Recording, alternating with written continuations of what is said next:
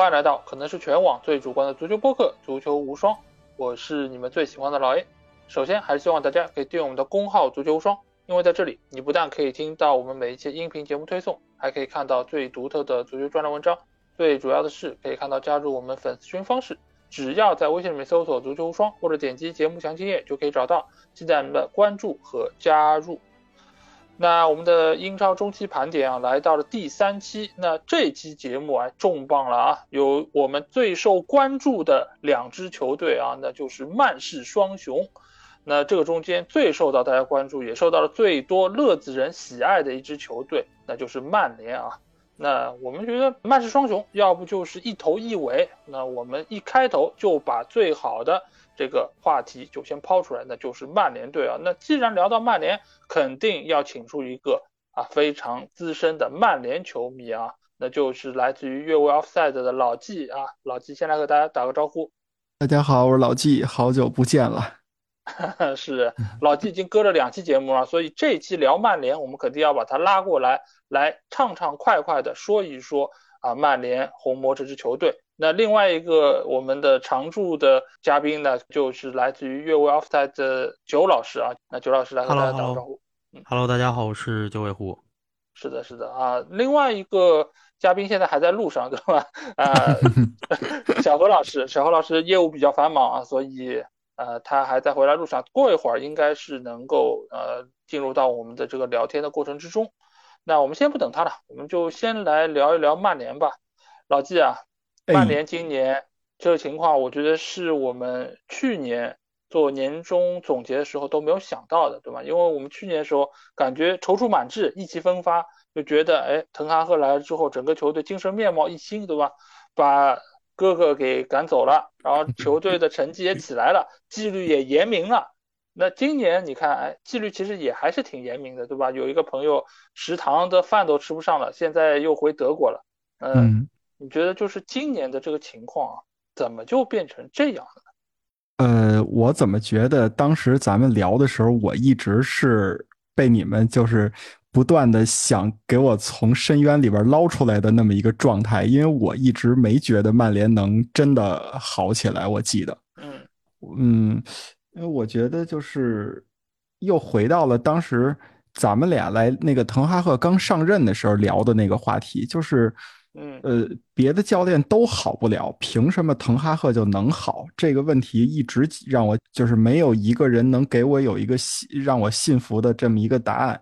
嗯，现其实我之所以担心，不是我担心滕哈赫怎么怎么样，我认为这些教练或者说能被曼联看得上的教练，他都有自己特别。独到的一些这种就是执教的手段手法，但是呢，我觉得就是现在曼联的问题，他真的很可能不是一个教练或者是一批球员能解决的，他可能是需要整个的用一个周期，然后在这个周期里边的所有的跟曼联相关的人，在一遍一遍的涅槃重生，然后才能让这支球队能真正的好起来。所以，我对于这支球队今年的这个状态呢。我也不那么意外。你要说我真的觉得有落差是什么情况呢？是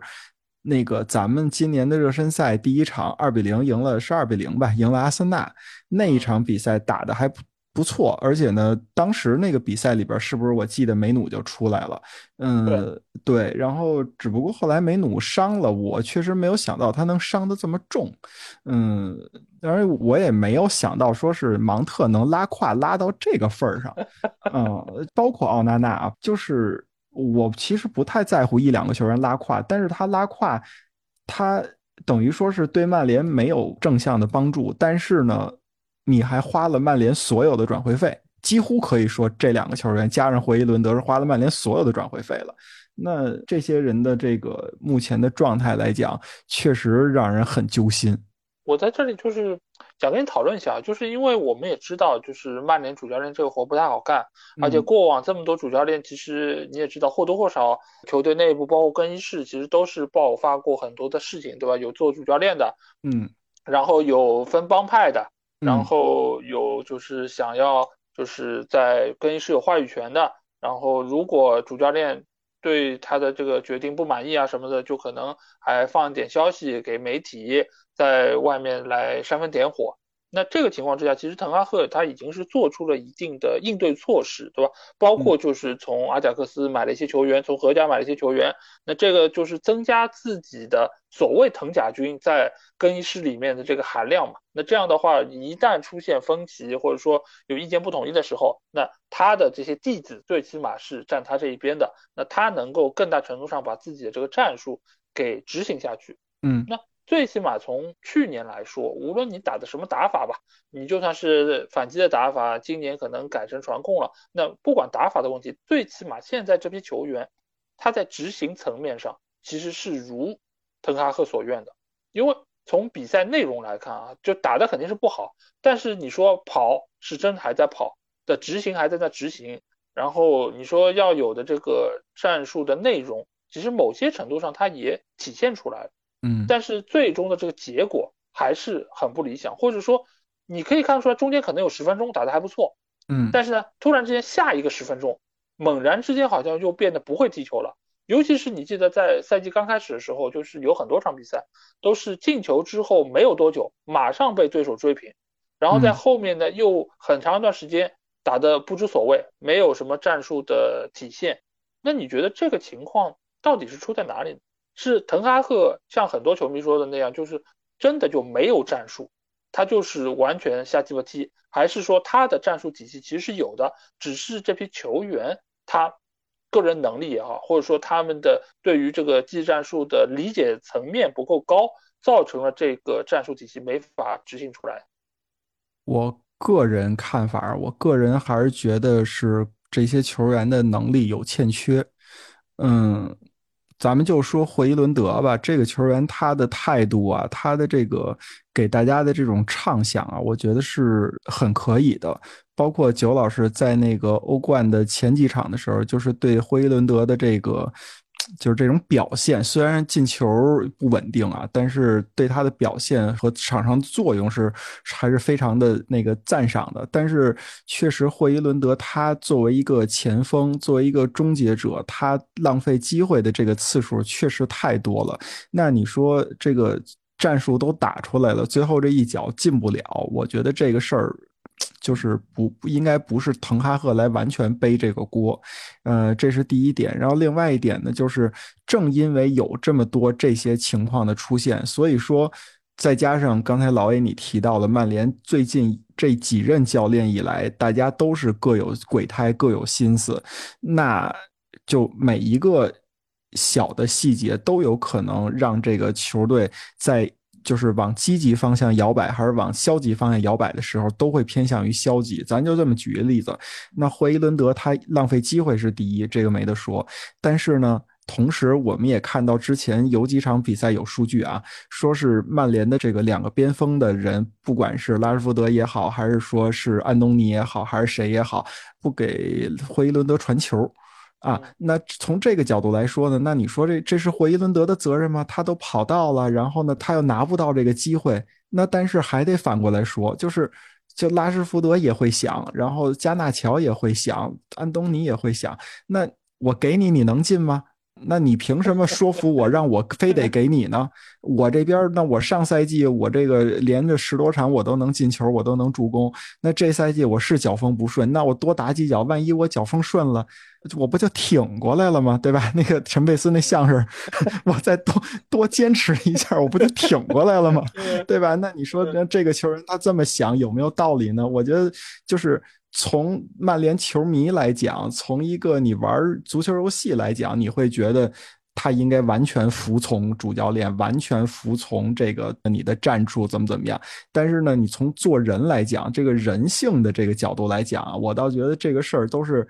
就至少他这也是属于是情理之中的这么一些反应吧。所以我觉得像这些曼联现在的这个问题啊，过于的复杂了，就是你每拿出一个细节来。他都不能左右整个这个大的这个盘子，但是呢，你又不得不聊这细节，所以这是曼联现在我觉得比较着急的地方。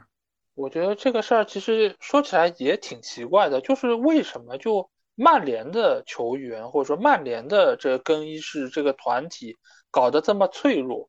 就是各种各样的事儿，无论是场内的还是场外的，好像都会影响到球员的这个心态，包括他们在场上这个想法。而像其他的那些球队，比如说就像维拉队，对吧？埃梅里来了之后，整个球队他一下子就会踢球了，一下子就成绩就上来了，一下子好像这一些呃球员他们的这个技能点全部都被点亮了。但是为什么就曼联这儿就是好像有这样或者那样的问题？你说这些球员他们身价也不低，来的时候在原先球队也有过很好的表现，但是怎么就到了这儿，就突然之间，就像你刚才说的，就是他们也不给回轮传球，然后自己就在那儿浪射，然后射完之后呢，好像教练也没有办法对于他们的这个打法有过多的一些。就是教导，或者说让他们改正，因为你照理来说，对吗？就像以前我记得青木刚刚出道的时候，其实他也有这种浪射的这种习惯，就是不管位置好不好，距离近不近，我就拉出来自己单干。那这个情况之下，照理来说，如果这个是不符合教练心意的，或者说你是违背整个技战术打法的，那教练肯定会在更衣室在训练时候跟你说，你要减少你在外围远射的这个次数，或者说你最起码要在射程之内。你在起脚射门，还有就是，如果知道了，就是呃，霍伊伦拿到的这个传球数那么少，那是不是要跟毕费说，要跟加纳乔说，你要就更多的给我们的中锋传球，让他起到这个庄子的作用，或者说在前场牵扯对手作用，顺便呢，也让他能够有更多的射门机会。那这些事儿为什么在看出问题，甚至于像球迷都看出问题的时候，教练组整个球队？没有做出改变呢。我说一个我个人的比较肤浅的理解啊，我觉得呀，还是两个字儿，就是混乱。就是现在这个队，每个人跟每个人之间，球员跟球员之间，球员跟教练之间，都在博弈。其实呢，有些时候你觉得这个事儿不用博弈，就是教练说什么你听什么就好了。那教练说什么你听什么，打不好那是教练的问题。比如说像当时莫耶斯的那个八十二脚传中，最后打了一二比二，对吧？那就说明那场比赛就是一直在坚持的这个边路传中的效果好不好，那是单说的啊。但是现在情况就是，你刚才说，就比如说这个谁谁浪射的时候，他呃回到更衣室，教练会不会提点他？提点他？他一下，让你注意注意，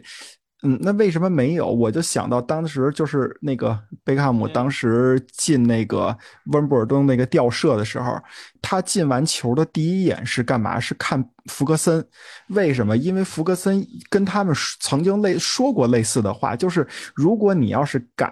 敢在这个中场去吊门的话，你下一场比赛你就别来了。呃，对他为什么是这么说？就是因为他就是我前面站着是坎通纳。对吧？我是是我我忘了那会儿是科尔应该也在了吧？我站的这都是属于是顶级的前锋。你作为一个中场球员，你的作用首要任务是要给前锋输送球，这是你的本职工作。那你不把这个本职工作做好，你做一种非常规的这种尝试，那如果你要失败了，等于说是你这。三秒钟之内浪费了我球队前场的所有资源，那我一定会给你一些这个板子，让你让你踏实点是这种情况。所以说，当时贝克汉姆，当时我觉得他进完球以后，他所谓的看弗格森，他是有一种如释重负的感觉。幸亏这球进了，是这么一个想法 啊。那现在这些球员他没有啊，那他为什么没有？那你说当时弗格森他跟贝克汉姆需要博弈吗？他不需要博弈。我觉得他甚至跟坎通纳都不需要博弈。那是因为他把权威立住了。现在你作为一个教练来讲吧，就是他确实也没有自己的一个成绩。但是联赛杯呢，那你也可以说穆里尼奥也拿过，对吧？然后呢，那个范范加尔还拿过足总杯啊，那个还有欧联杯等等，就这些东西。就是说他这个冠军，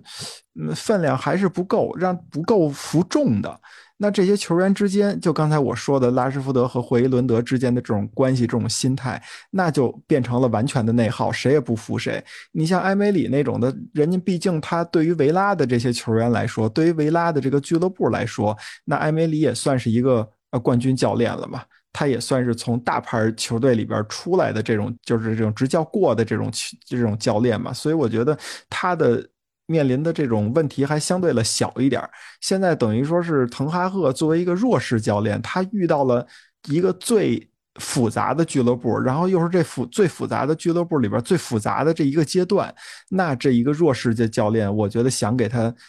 嗯弄好了，我觉得不容易。那你说范加尔是不是一个强势的教练？他是一个强势的教练，那到最后大家也不听他的了。我补充一下，嗯，就是刚刚老季说的那个博弈，我是认同的，就是因为俱乐部的运营，其实在技战术层面之外，有很多很多的。就是我们常规看不到的那些东西，就是有一个东西大家都知道它存在，但好像从来都没有见过。你如果没有从事过这个行业的话，你没见过，就是叫更衣室政治。嗯，这东西大家没有见过，就是，但是你去看任何的大球队，其实都存在这东西。当年劳尔在皇马，为什么后来劳尔、卡西就是都要被清理走，就都要被老佛爷清理走？其实它是涉及到很多更衣室政治的问题的。曼联现在就存在这个问题。今年我我跟一些人聊天的时候，表达过一个观点，就是滕哈赫动的有点快了，动的有点快了。曼联是一个传统上是一个什么球队？曼联传统上它是一个很具有英格兰本土文化的球队。就是你去看这些 Big 四，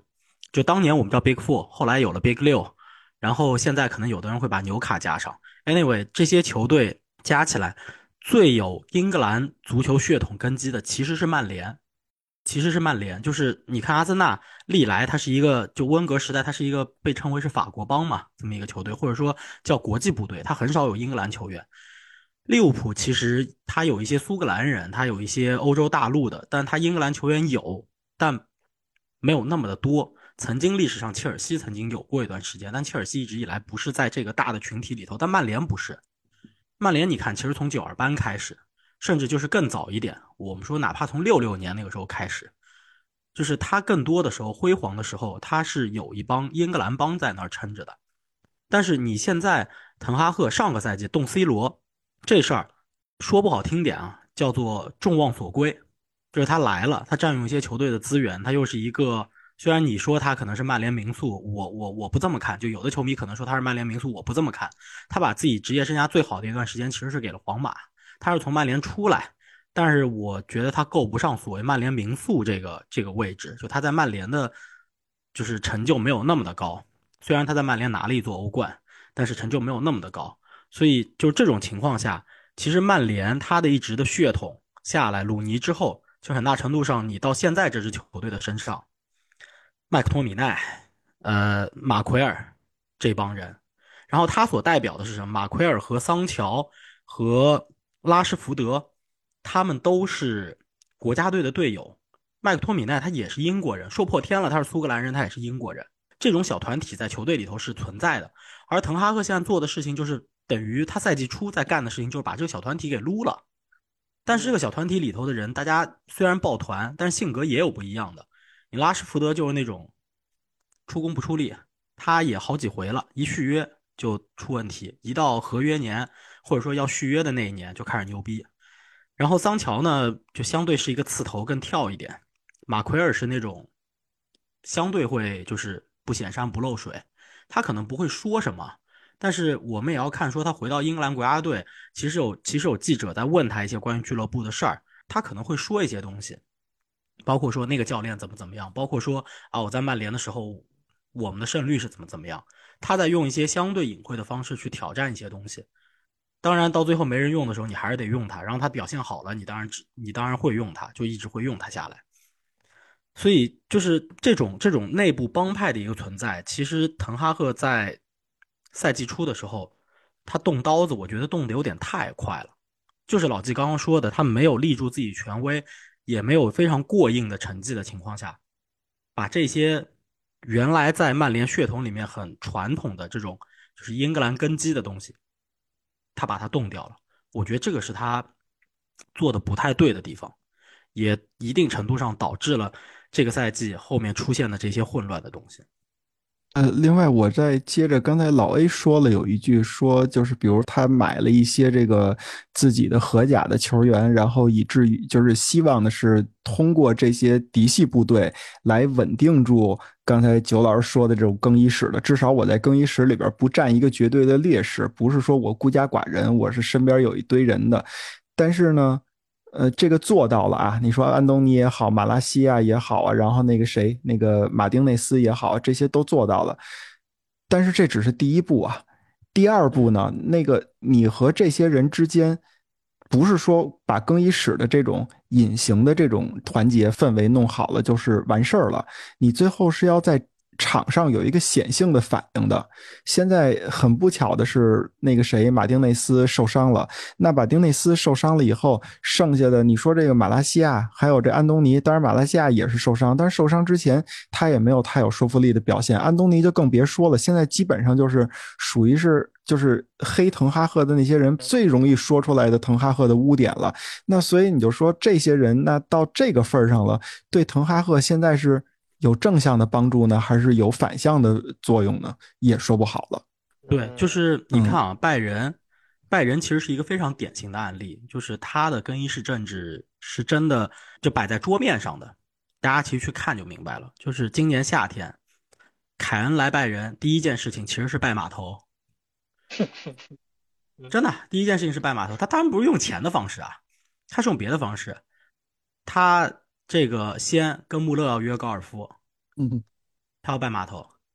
他到了更衣室，包括在更衣室里头，拜仁放出来一些片子，握手的这些东西，打招呼，就是他刚来，然后体检完签约打招呼的那那一系列，都是有关系的，包括他的那个球衣的位置，就他的那个更衣室的柜子到底在哪个位置？你基米希当时跟图赫尔杠的时候，高层并不是硬挺图赫尔的。当然，两边都打，各打五十大板，但是也不是说我你图赫尔说了一定算。拜仁在这当中加了一个弗洛因德来做桥梁，然后一定程度上去限制图赫尔的一些权威，然后也在鞭策基米希，就也在鞭打基米希。当然，到了现在这个阶段，图赫尔在上半赛季用这套阵容打出了一个拜仁高层可以满意的成绩。OK，基米希也许明年夏天会走。现在甚至东窗是不是要换它，是不是要卖它？我觉得也不是百分之一百就不卖的。嗯，但是同时就是你看，比如说帕里尼亚，我要是现在不想给你买，我还是不给你买。就他是有一些制约在里头的。然后教练和球员和更衣室球员之间也是有制约的。一直有一个说法，就是拜仁的教练如果用不好穆勒，他就会下课。你现在虽然穆勒不打不打主力，不打铁打主力，但是。你能看到图赫尔在当中很好的在安抚穆勒，并且在一些时间去给他机会，就是我在其他方面给你应有的地位和尊重，这个是图赫尔给穆勒的。所以对于曼联来讲是一样的，滕哈赫有他铁腕的地方，有些时候这事儿是好的，但是同时你在处理一个豪门关系的时候，你可能需要更艺术一些。滕哈赫在这点上，今年夏天真的做的就是。这个刀子呀，下的有点太快了，而且是属于就直接一刀就切下来了，那想当然了。对我，我觉得他这个是非常影响现在这支球队的整个战斗力的。别忘了，马奎尔在国家队还是队长啊。但是马奎尔他这个赛季其实没有什么就是特别糟糕的表现，最起码他在场上还是证明了自己，而且从场面上来说，他还是在帮助滕哈赫能够说呃让球队取得一些成绩。呃，他可以说是后防线上现在少有的遮羞布，而且，呃，他今年的这个口碑也比以前来说要有了很大程度的这个逆转。这个我同意，但这是两回事儿，就是更衣室影响力和场上表现其实是两件事情。就是你上了场，你百分之一百发挥，但是你在场下你有一些什么想法，你对于团队的一些东西。呃，不能说完全负面，但是如果他作为曾经的一个队长，以及他在英格兰国家队是队长，就是在这支曼联里头还有很多英格兰国脚、国脚和边缘国脚球员，他对他们的某一些影响力是存在的。呃，但是我的问题其实是在于，你如果说他的影响力并不在场上，而且在场上的表现是很 OK 的情况之下，那为什么球队不赢球呢？呃，马奎尔。表现好的那段时间，其实是曼联这个赛季到目前为止赢球相对比较集中的那段时间。但是他不在场上那段时间，就是他不被滕哈赫所启用，放入冷宫的时候，他和麦克托米奈被放入冷宫的时候，他们在比如说训练场，在训练之外，他们会去表达的一些东西，就是有一次国家队的集训周，就国家队比赛周之前的一次采访。马奎尔说到他在曼联就在俱乐部的这个他登场情况下的胜率的这个问题，他是比较直言不讳的。你可以理解为他有点像当时记者发布会问基米希如何看待图赫尔要买六号位，基米希说：“我就是六号位。”这个事情。嗯，我觉得这个事儿可能不像你想的那么严重，因为一方面来说，呃，麦克托米奈他其实是在公开场合是表达了对滕哈赫的支持，而且这个表达不是一次。他经常是有类似的这样说法，而且马奎尔在表现好的那段时间，其实尽管比赛是赢了，而且球队在那几场比赛也没有失球，但是从整个场面上来说，球队踢得并不好。那只能说是，呃，你在一些表现不好的情况下，有些比赛你是会输的，有些比赛你会平的，而有些比赛你却赢了。那正好这些赢的比赛呢，可能是马奎尔在场上的那个阶段，但是。我们现在能看到，大多数也就是在场上，而场下的这个情况，他表达了怎样的看法，他施加了怎样的影响，他对于其他的球员有怎样的影响，在这方面来说，嗯，一来是看不见，第二呢，你从场上的这个情况来看，他并没有施加太多负面的东西，因为这个事情，你如果说你是要做掉主教练，那你显然可以说，呃，就像以前我们见过的很多次曼联主教练被做掉一样的，就是在场上。踢的不知所谓，而且呢就会出现明显失误，而且在这个情况下不跑或者说是很懒惰。那现在来说，可能整个曼联队内是这样情形的球员，可能只有拉什福，或者说前一段时间的加纳乔。但是最近一段时间，加纳乔你再防守能力不行，再怎么样，最起码该跑是跑的，该逼是逼的。那你防守能力不行，球抢不下来，这也是他个人的这个能力上来说，他可能不是那么善于说我是做紧逼。还是怎么样？但是最起码在目前来看，这支球队里面的一些逼抢也好，投入程度也好，拼命程度也好，放铲也好，这个其实就如果是看球很多年的都知道，这不是一个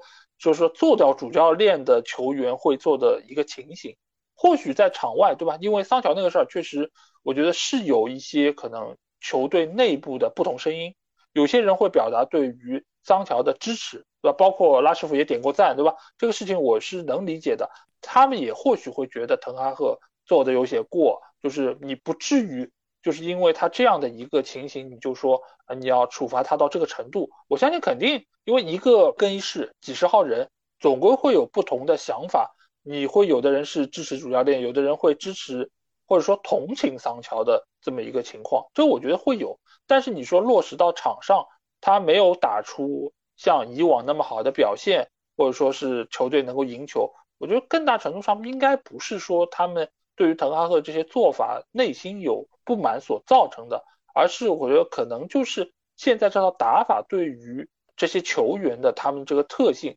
不是那么的匹配，不是那么的合拍。当然，这个也牵涉到说滕哈赫他买入了很多可能不匹配他们身价的球员，以安东尼为首吧。这个其实也是现在很多诟病的点，但是。造成这个局面的一个最主要的原因，我觉得还是在于这个俱乐部他以往对于主教练的这个支持是不够的。这个支持不仅仅说我给你多少钱买你想要的人，而是在于说，当你做出决定的时候，你能不能够帮助主教练执行到位。这个我觉得是过往这么多年曼联给历任主教练留下这个不好的印象，尤其是滕哈赫的前任。也就是朗尼克所在那个时候，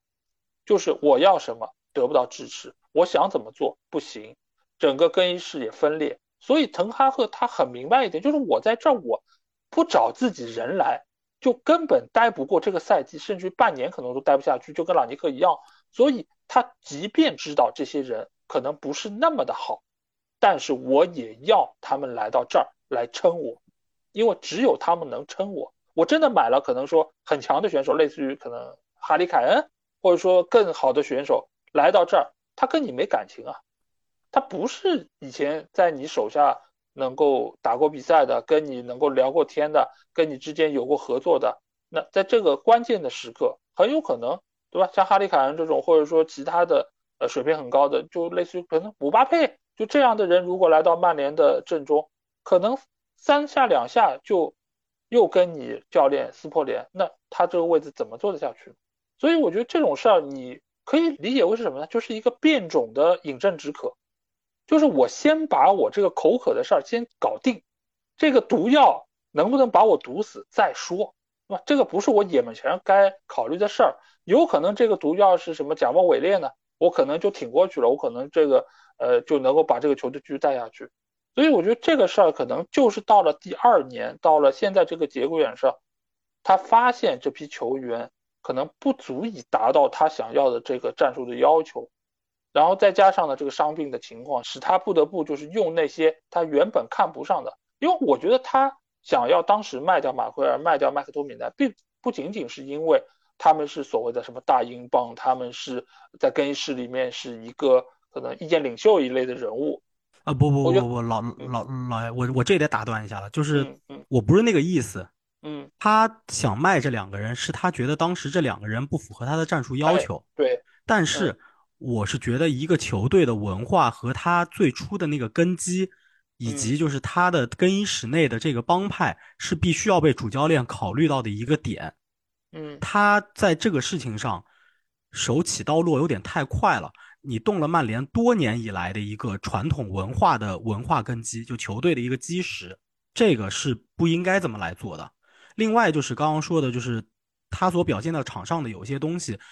呃，不一定是说我上了场我不尽力踢，我不尽力拼抢，我不尽力的奔跑，而是比如说当年劳尔和莫伦特斯之间是相互，你可以理解为两个人关系是不好的，他们两个人之间是相互不会去传球的，就是这种关系，这就是前面就是最早的时候老季说到，就是现在给霍伊伦的传球是比较少的，包括其实和安东尼，大家和安东尼的一个连线。其实是比较少的，就是你会感觉踢不到一个节奏上，就是我并不一定在场上我表现出是不努力的状态，但是你看不给霍伊伦传球的是谁？是安东尼，是加纳乔。其实这两个人他本身不是大英邦的，其次他更大程度上是因为滕哈赫他们才能够来到这个球队，才能够踢上主力，但是他们不给霍伊伦传球，这个其实从逻辑上来说不是很奇怪吗？呃，不完全是这样子，就是。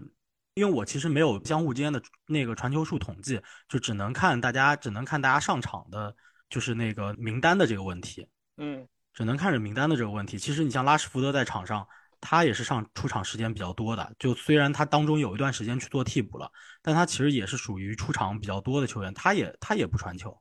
他也不传球，就他是大英邦的人。但其实现在在场上来说，就大英邦的人，他其实数量并不是占绝对多数的。对吧？而且更大程度上，你可以看到，也有一些大英包，他们并没有说不传球。我觉得这个问题，嗯，我很难把它和就是更衣室内部的，就是帮派的问题，还有就是他们在内心的这个不满意联系起来。因为我看到的还是除了拉什福啊，拉什福确实是我觉得在这个中间比较独树一帜，这也是为什么后来滕哈赫把他拿下首发的一个原因吧。我觉得这应该是有因素在里面。但是除了拉什福之外，剩下这些球员，最起码我觉得他们在执行层面上是做了该做的事情，而且很多时候他们也是听取了教练的一些建议，包括像加纳乔的不回防，包括就是像安东尼的不过人，他在最近一段时间也是有尝试过人，也在做出改变。但是我觉得更大程度上，我看到是什么，就是他们有些事儿真的做不到。就是我不认为是他们就是没想去做，而是他们真的就技术能力上达不到可能主教练的要求。这也是为什么滕哈赫在很多时候他也是想要再引入一些新的人来，就是说让球队能够更适应他这套战术体系。呃，所以我是觉得今年会踢成这个样子，我觉得是多方面的因素叠加所造成的。更衣室的问题，你说有影响吗？我觉得肯定有影响。就是球员他们内心肯定也有自己的一些想法，所以为什么滕哈赫之前也是主动说我要跟每一个球员都聊一下，我听一下你们的，就是想法是什么样子，我能不能够在这个基础上能够做出改变，他也是有开诚布公的这个说法，当然。在这个情况之下，球员未必会真的把自己的想法一五一十的告诉主教练，但是在这个层面上，我觉得最起码是有一个沟通的渠道在里面，也存在着就是说大家能够互相理解的这么一个环境。所以我觉得是这个因素或许不是今年曼联就是成绩走到这个程度最主要的一个原因。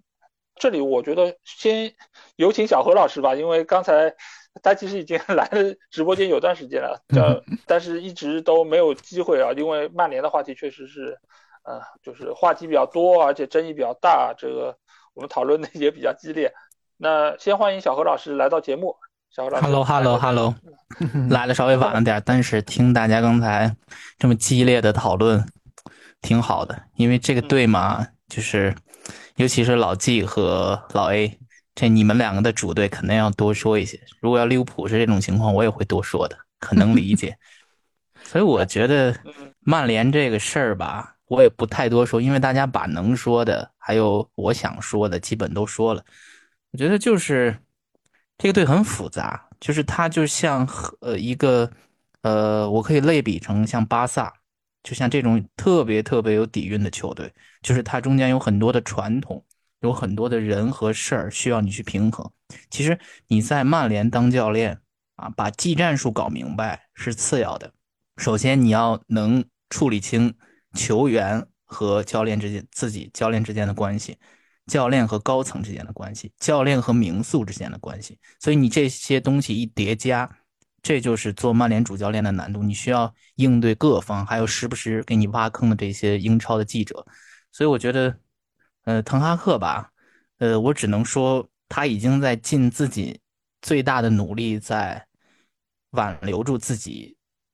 在曼联主教练的这个位置。当然，这个成绩来看，可能现在不是太理想啊。但是有上赛季做铺垫，我觉得这个赛季，我觉得看看他自己吧，反正。嗯，如果这样的话，一路走低的话，我觉得他这个帅位真的不保了。但如果他能挺过这个赛季，我觉得曼联会越来越好的。那你们觉得，就是目前反正不管好或者不好，球队就已经处在这个第八名的这个位置啊？因为我们录节目这个时候，曼联对热刺那场比赛还没有打，我们不知道结果怎么样，有可能输了之后，这个排名还会再下降。那就目前的这个情况来说，你们觉得，第一是滕哈赫他应该下课吗？其次就是，如果他能够带到这个赛季结束，你们觉得他还能够拿到明年的执教的机会吗？要不老季你先来展望一下。嗯，滕哈赫该不该下课呀？哎呦，纠结呀！我我我我这么说吧，我这么说，你你别你等会儿，你别发挥你的语言艺术，你到最后你得有一个结论的。呃，我先说结论，下课，但是没用，一点用都没有，就是呃。咱们这个去年年底时候不是有一词儿吗？叫比比较重要啊，叫先立后破，对吧？就是为什么它要先立？因为谁都知道破这个事儿太容易了，你给我一瓶子，让我给它砸了，我一分钟就能搞定。但是你说你让我再做一瓶子，我是真做不出来呀。我觉得现在曼联也是这样，你把滕哈赫砸了，跟当年把朗尼克、把那个索尔斯克亚、把穆里尼奥、把范加尔砸了，那那都是完全一样的。你你当然可以让他下课，为什么？就是成绩不好，就是更衣室不行。那下一个是谁呢？谁又能说一定比滕哈赫做得好呢？那意味着滕哈赫来曼联的这两年多的时间又白打水漂了，就。三年以后又三年，什么时候是个头啊？我所以我觉得就是他下不下课，对于我来说，我个人认为一点都不重要。那如果要是与其这么说的话，我个人还希望他能留着呢。那到底该不该下课呢？就是我觉得最后从事实来讲，一定会让他下课的。但是我我觉得留留留着，至少他能把自己的这点遗产给他用起来。哦，哪怕把这遗产给他再自己变着法儿的给卖出去，他也知道该怎么卖吧。我觉得不然的话，每年都是花了三个亿，然后第二年我又把这三个亿卖了，然后我再花三个亿，那永远都是都是莫耶斯刚接手那个时代的状态。小何老师，你怎么觉得？因为我在想，就是说，呃，曼联这么多主教练，他一直都带不出可能以往福格森的那个成绩啊，怎么样的？有没有点像可能二十一世纪刚开头的那段时间，可能利物浦，呃，也是换了很多主教练，但是也有相当一部分主教练他的执教成绩并不是很理想，直到遇到了克洛普。那有没有可能曼联他也有一个属于他们的克洛普呢？有没有可能这个人就是滕哈赫呢？哇塞，你这么坚定的支持啊！你这么坚定的支持，不是不是坚定了支持，是是。其实克洛普刚来那个赛季确实有成效，但是也是跌跌撞撞。嗯，因为他欧联那个赛季拿的是亚军，所以就其实把整个利物浦复兴的计划，因为这个，呃，当时我记得欧联杯决赛是输给阿贾克斯了，输给阿贾克斯之后呢，就是延后了一年，所以我觉得不妨再给滕哈赫一年时间。但是我刚才看了一眼赛程啊，嗯，其实对于曼联来说，后边四场比赛。难度真的比我们想象当中要小那么一点点。你后边十五号要打热刺，热刺没了孙兴民，对吧？对。而且你是在主场，下一轮再打狼，打狼队呢少了个黄喜灿，也是狼队队内的头号射手。你在后边打西汉姆联，库图斯去踢非洲杯了，鲍文现在也伤了，安东尼奥那边也伤了，所以伤了。对，所以这些人伤了之后，所以你这样来看，其实对于。曼联来说呢，后边的赛程他可能在这个基础上，他会拿到一个比我们想象当中要高的分数，有可能啊，咱们极端点，这三连胜一下又保住了滕哈赫的帅位。所以你现在这个情况就是，你得有一个契机让滕哈赫下课，对吧？你除非说你这几轮你都输了啊，那真的可能这个帅位就真的就没了。但问题是这几轮来看，你要说要曼联拿个三连败，我觉得。那就太说不过去了。不是小何老师，你知道，对于曼联一个球迷来讲啊，就是他这个队糟糕到什么程度了？就是你刚才列举的这个已经不能说服我了。你说 多丁汉森林又当如何？你说伯恩茅斯又当如何？就是，对吧？就是让曼联这么难堪的这两个球队，其实也没有比你说的那些现在缺兵少将的球队真正的好到什么程度。反正我是觉得，这个教练我其实有些东西挺欣赏他，但其实滕哈赫我一直觉得他有一个问题，不是场外这些表达的问题，是在于他总是想把自己阿贾克斯那一套复刻在曼联。他在觉得复刻不到的之后，换了一段时间又想换回来，然后换回来之后发现效果又是不好，再换回去。他现在就是连续的，就是在这这中间徘徊，他不想放弃他自己传统的这种理念。但是他又迫于现实，又不得不去放弃，所以这就是滕哈赫所纠结的点。我觉得这个其实是很多怎么讲叫成功主教练的通病吧。当然有一些主教练他比较会看菜下饭，他有调整能力，这个是他们的水平问题。但是有相当一部分主教练他们也是会陷入到自己的一个行为模式之中，因为过往这个事情是成功过的，所以他们觉得按照这个路子来做，你给我匹配我要的人。然后按照这个模式来搭建，我是能够成功的，就是复制我以前成功的这个模式。你要真让我说，我再开辟一条新的路出来，他肯定是觉得自己以前走那条路是最完美的。呃，一方面自己熟，另外一方面也是他认为的可能是成功概率最高的。所以这个事情，我觉得就是不同教练的一个方式方法。但是你说放在现在的世界足坛里面，你很难说你来到一个球队。这个所有的这个人员架构都是为你而设置的，已经是给你铺好了路了，让你直接来能水到渠成一下，呃，一蹴而就，这不太可能。现在来说，你还是需要有自己的一个妥协和搭建。就像上个赛季，你说为什么成绩能好，就是他没有贯彻自己的那套东西。因为前两场比赛打完之后，两连败了，第三场打利物浦了，再不赢，再不展现出点东西来就不行了。那当时曼联的那套阵容。说实在话，那就低位防守呗，防完之后，然后打反击，让几个速度快的去冲，这还是以前索尔斯克亚那套东西嘛。那在这个层面上，我拿过来进行一定的改良，然后发挥球员这个能力，再加上拉什福合同年，这种种因素的这个叠加之下，成绩还可以，还拿了个杯。但是他今年的这个想法，他还是觉得那只是过渡，那只是妥协，为了成绩，为了保住饭碗，我偶尔先做出一个。让步，但是这个赛季我还是要大刀阔斧的改革，我要把那些不符合战术体系的人都卖掉，只是没卖掉，然后再加上伤病的情况，只能说我再让这批人上一下。所以他的内心这个执念，我觉得他一直都是在的，而且只要有机会，只要说以后可能资金能到位啊什么的，他还是想要把那些人给卖掉，买入自己钟情的那些球员，再来打造这样的一个球队。所以我觉得这个事情怎么讲，就不是所有的教练都具备像可能安切洛蒂或者说像埃梅里这样就是我能够按照球队现有的情况，我能按照现有这批球员他们的个人特点来给他们量身定制一套特别的战术，或者说有针对性的战术。这点来说，相对来说，可能拉丁派的这些主教练，他们以往对于战术体系的这个钻研，呃，或者说从小耳濡目染的这样一个情况之下，是更容易做到的。但是主教练不是都是这样的环境里面能够成长起来的，而滕哈赫他。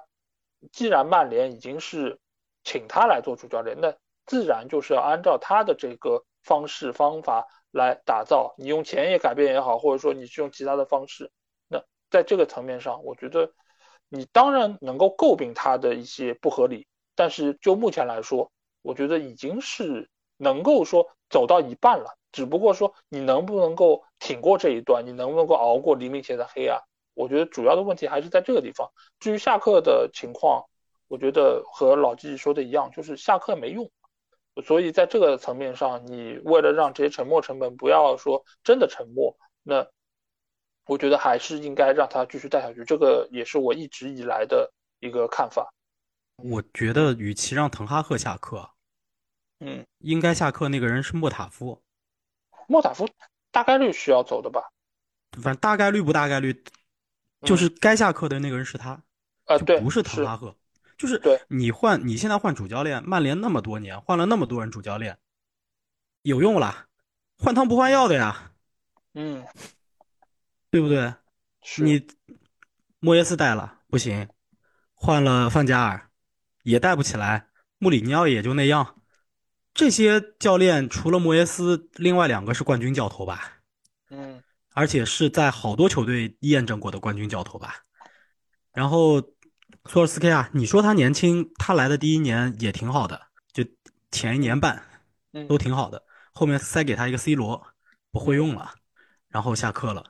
朗尼克嘛是一个过渡教练，不去说了。滕哈赫，他确实资历尚浅，就是因为荷甲毕竟是荷甲，相对资历尚浅，但是去年也还可以。这个你换了那么多人，难道还没看明白吗？就是大家也一直在说管理层的问题，管理层的问题。其实我会觉得说，现代足球和福格森时代已经区别很大了。你不能再拿着福格森和温格那个时代的英超的教练体系、manager 体系来来说现在的这个教练，甚至那个时候福格森是 boss，就球员们都叫他 boss，对吧？就都不仅仅是 manager 了。你现在其实包括像。利物浦的这个情况，今年夏天利物浦是换了一名体育总监的，他们是从沃尔夫斯堡带来了那个施马特克。今年夏天的很多转会是他来负责的，不是原来那批人了。去年利物浦的转会并不怎么样，你包括加克波什么的都没有踢到利物浦想要达到的那个高度。我其实觉得你现代足球这个环境底下，体育总监已经是一个非常非常重要的角色，他不仅仅决定了你的球队的一些。呃，不能叫决定吧，就是他其实是主教练身边的一个非常重要的一个辅助的一个工种，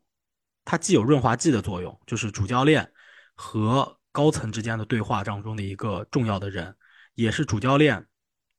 去构建整个球队和战术体系一个非常重要的辅助的这么一个人。其实我们一直在说，你像今年阿贾克斯为什么突然变成那样了？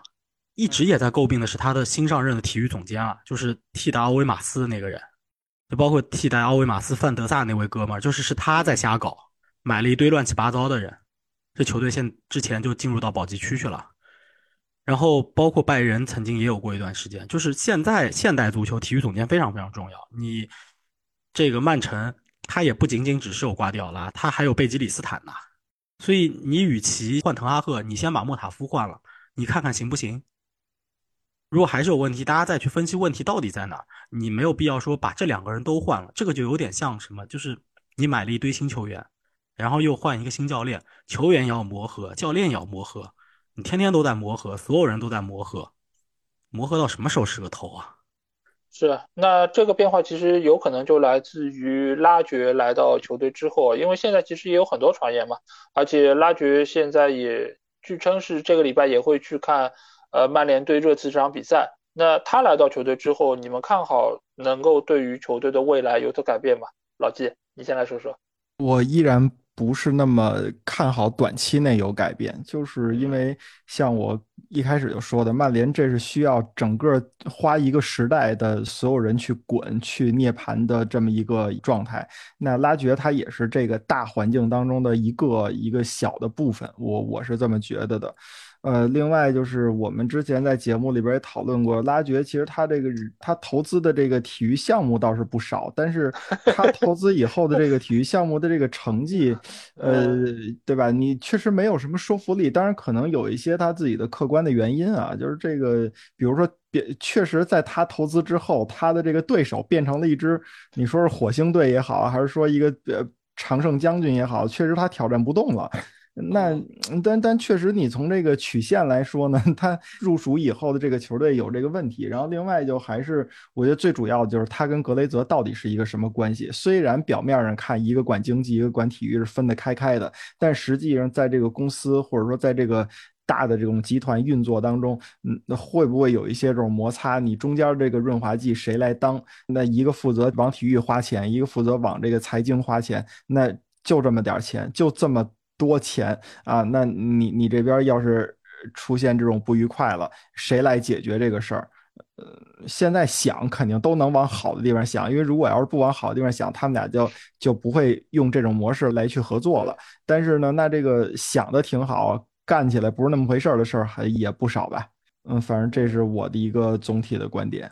确实啊，就这个事儿，因为现在来说不确定的东西太多，就是一来。呃，现在阿诺德走了之后，就是谁来做这个 CEO 的位置？因为现在是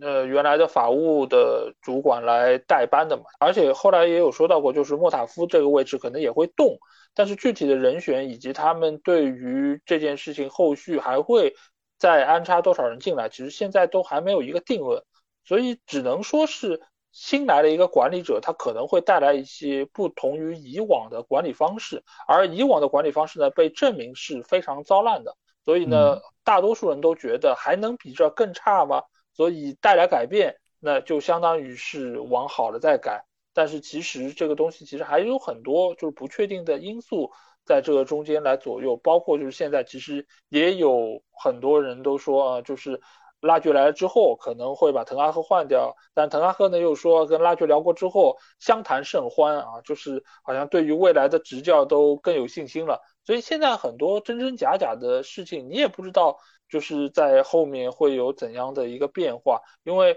从表象上来说啊，看上去好像拉爵是一个呃笑容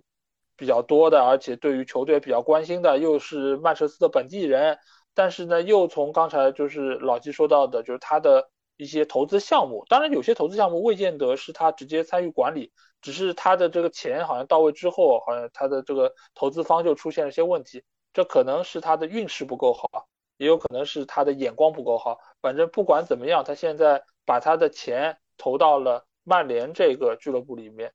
所以这个事情我觉得从未来发展来说，只能说是带来了一些变化的可能性。但是这个变化呢，存在着往好的变化，也存在着往更差的方向去变化。因为你以为曼联不会更差了，但是毕竟曼联还有这么大一个盘子，还有这么多年的根基在那儿，还是有很多的，就是往下走的这个空间存在着。所以我对于拉爵的到来，我也不能叫乐观，也不是悲观，但只能说是不置可否。还需要就是说更多的来看一看，就是后续的一些变化，包括让谁来管理足球总监这一块儿，谁来就是说参与到引援这一块儿，包括就是对于滕哈赫，现在很多人也说，就是他买的这些滕甲军，对吧？为了自己更衣室的这个情况，是不是有谁能够来限制一下目前这个情况？包括就是很多球员在目前的这个战术体系里面，身价都在不断的下跌。那相当于就是俱乐部的资产在不断的流失，那谁来为这个事儿负责？能够让整个球队最起码不要所有的都在往下走，能够有一些方面做的还不错。我觉得需要有一个人能够为此来有一个全新的计划，来让大家看到一些不同吧。嗯，而且我补充一句，就嗯。算拉德克里夫正式入主以后，曼联的成绩好起来了一段时间，大家也别太着急去 对去去高兴或怎么样的，因为曼联就跟这个事儿啊，其实就像老 A 刚才说的，他换了一种新鲜的这个血液进来，它意味着一套新鲜的这种管理方式，无论是教练管球员，还是管理层管这个体育部门，它都是一个新的管理方式。这种新鲜劲儿啊，其实每个嗯队员或者每个人在新鲜劲儿的那段时间的时候，都能做到 相对来讲，你说是注意力也集中了嗯啊，然后嗯你的这个状态呢也强起来了。毕竟给自己一个时间节点吧，我要不要现在再试试？万一对吧？我能怎么怎么样？能怎么怎么样？那看的是你后来的这个持续性。就像当年，反正我记得，这个曼联虽然这些教练的结果都挺糟糕的，但是这些教练的开头我可印象里边都不错，除了朗尼克以外啊。莫耶斯来了以后，我记得第一场是四比一赢斯旺西吧，那会儿我记得福格森打斯旺西都打不了这么大的比分。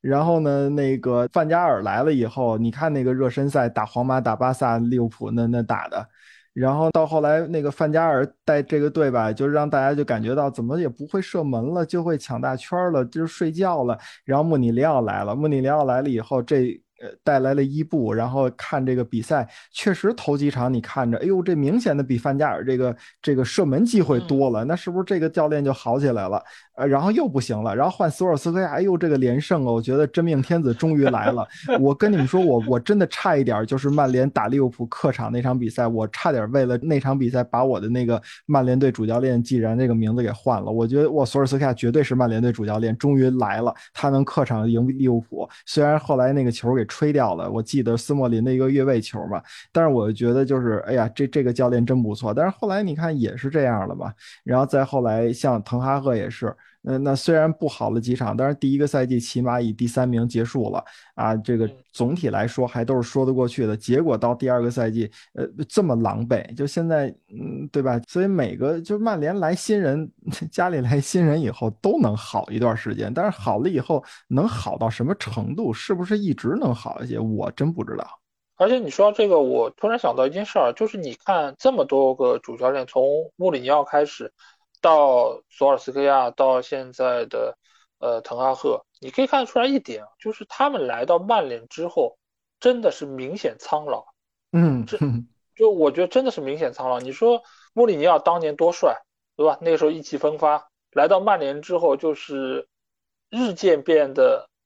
就是蓬头垢面，然后头发也慢慢变白，然后索尔斯克亚也是头发慢慢变白。然后滕哈赫没有头发吧，但是胡子慢慢变白。那这你能看出来，就是他们在球队这个身上真的是倾注了极大的心血，想要把这个球队给弄好。就是我没有见过，就其他的主教练就好像有那么沧桑，就经历了多大的这个压力，还有就是呃要面对内部、面对外部，还有各种各样糟烂事儿都要来回应。就我没有见过主教练会这么累。但是就是这么多的主教练经过了这一切之后，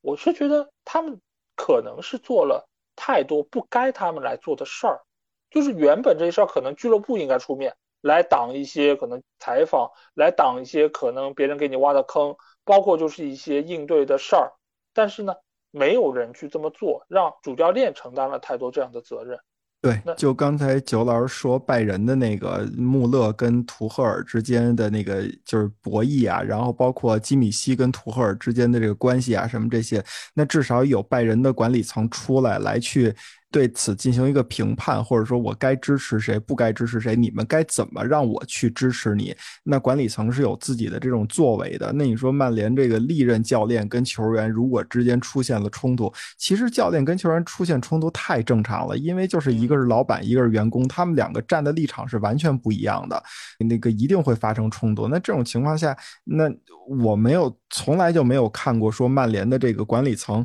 真真正正的站出来能怎么怎么样的。就可能也就 C 罗那次管理层确实是占了滕哈赫了，也让滕哈赫处理了这个事儿了。但是有一些东西管理层做的过于的暧昧，就是让滕哈赫，滕哈赫他自己不是天，但是你不罩着他，那就让他一人跟整个队，就是就是或者说跟队里的刺儿头去干，那真说不好谁能赢。所以我就觉得你你可以跟我说，曼联这几年来有哪个队员不努力，有哪个队员倚老卖老，有哪个队员这个想有小九九怎么怎么样，我都同意。但是咱就数莫耶斯、穆里尼奥，然后那个范加尔、卡里克、索尔斯克亚、朗尼克，呃，这这现在这个滕哈赫。这么多教练，你说他们不努力，我是不认可的。我觉得曼联的教练绝对没有，从来没有摆烂的时候。我觉得，只是很多可能我们都没有办法看到的原因，造成了最后他们的结果不是那么理想。但是作为球迷来说，我们能看到就是成绩嘛，成绩不好，打得不好看，然后赢不下来，然后奖杯其他球队拿，那肯定就内心的不满意。包括你说在老特拉福德一直都能听到这个叙事。嗯，那现在的情况就是。你成绩就是第一位的，你再努力，你没有用对地方，或者说你没有解决这个问题吧，就是球迷觉得这锅给谁呢？你总不见得给球员嘛？那给球员可能也就是个把你能看得见的，对吧？就是一直都不道歉，那我可能可以把责任给到他。但是绝大多数的球迷还是觉得，不管下面那帮人烂成什么样，主教练你就是干这个的，你就是负责得把他们弄出点样子来。对你没教好啊？对呀。嗯，所以你这 厨子得做出好菜来啊！这东西馊不馊跟我们没关系，而且我们球迷都看到了，他们以前在前任的俱乐部那可好着呢，对吧？嗯，你不说你带成那个样子，最起码不能像现在这么烂，什么球都抢不下来，停球都停不好，然后球就是总失误，对吧？然后浪射，那这个事儿我觉得就最后你归结到责任上来说，你只能说在台前的这个人最后背下所有的锅，毕竟。让他下课是最容易的，然后把责任归到他身上是最容易的。但是真正的情况，尤其是现在，我觉得滕哈赫有一点好在哪儿呢？就是前面已经有太多的人和他一样的处境，背着同样的锅，让大家不禁有一点反思，就是说是不是我们错怪了人，对吧？就像现在可能不该错怪滕哈赫一样，之前我们也不该错怪索尔斯克亚，不该错怪穆里尼奥，不该错怪范加尔等等这些。但是这一切有什么用呢？毕竟这个球迷的群体那么多，而且声浪这么大，对吧？因为曼联的球迷数量确实是从整个世界来说都是最多的，那必然会有一些人他们表达不满。那这个比例，你就算是再低，你放在这个基数之上，这个数量也是足够大的。所以在目前的情况下，其实。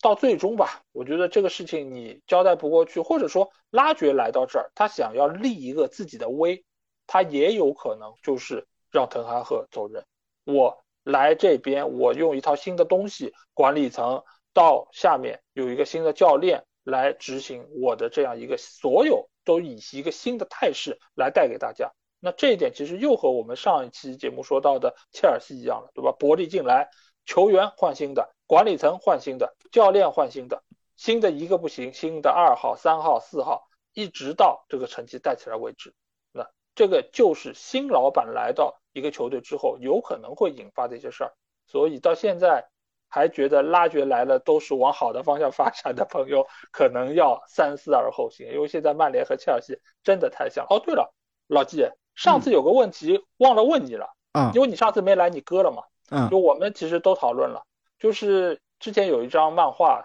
就是滕哈赫和波切蒂诺，嗯，两个人的战绩、进球数什么的。然后下面的问题就是，切尔西和曼联到赛季结束的时候，谁的排名能更高？嗯，你觉得谁会更高？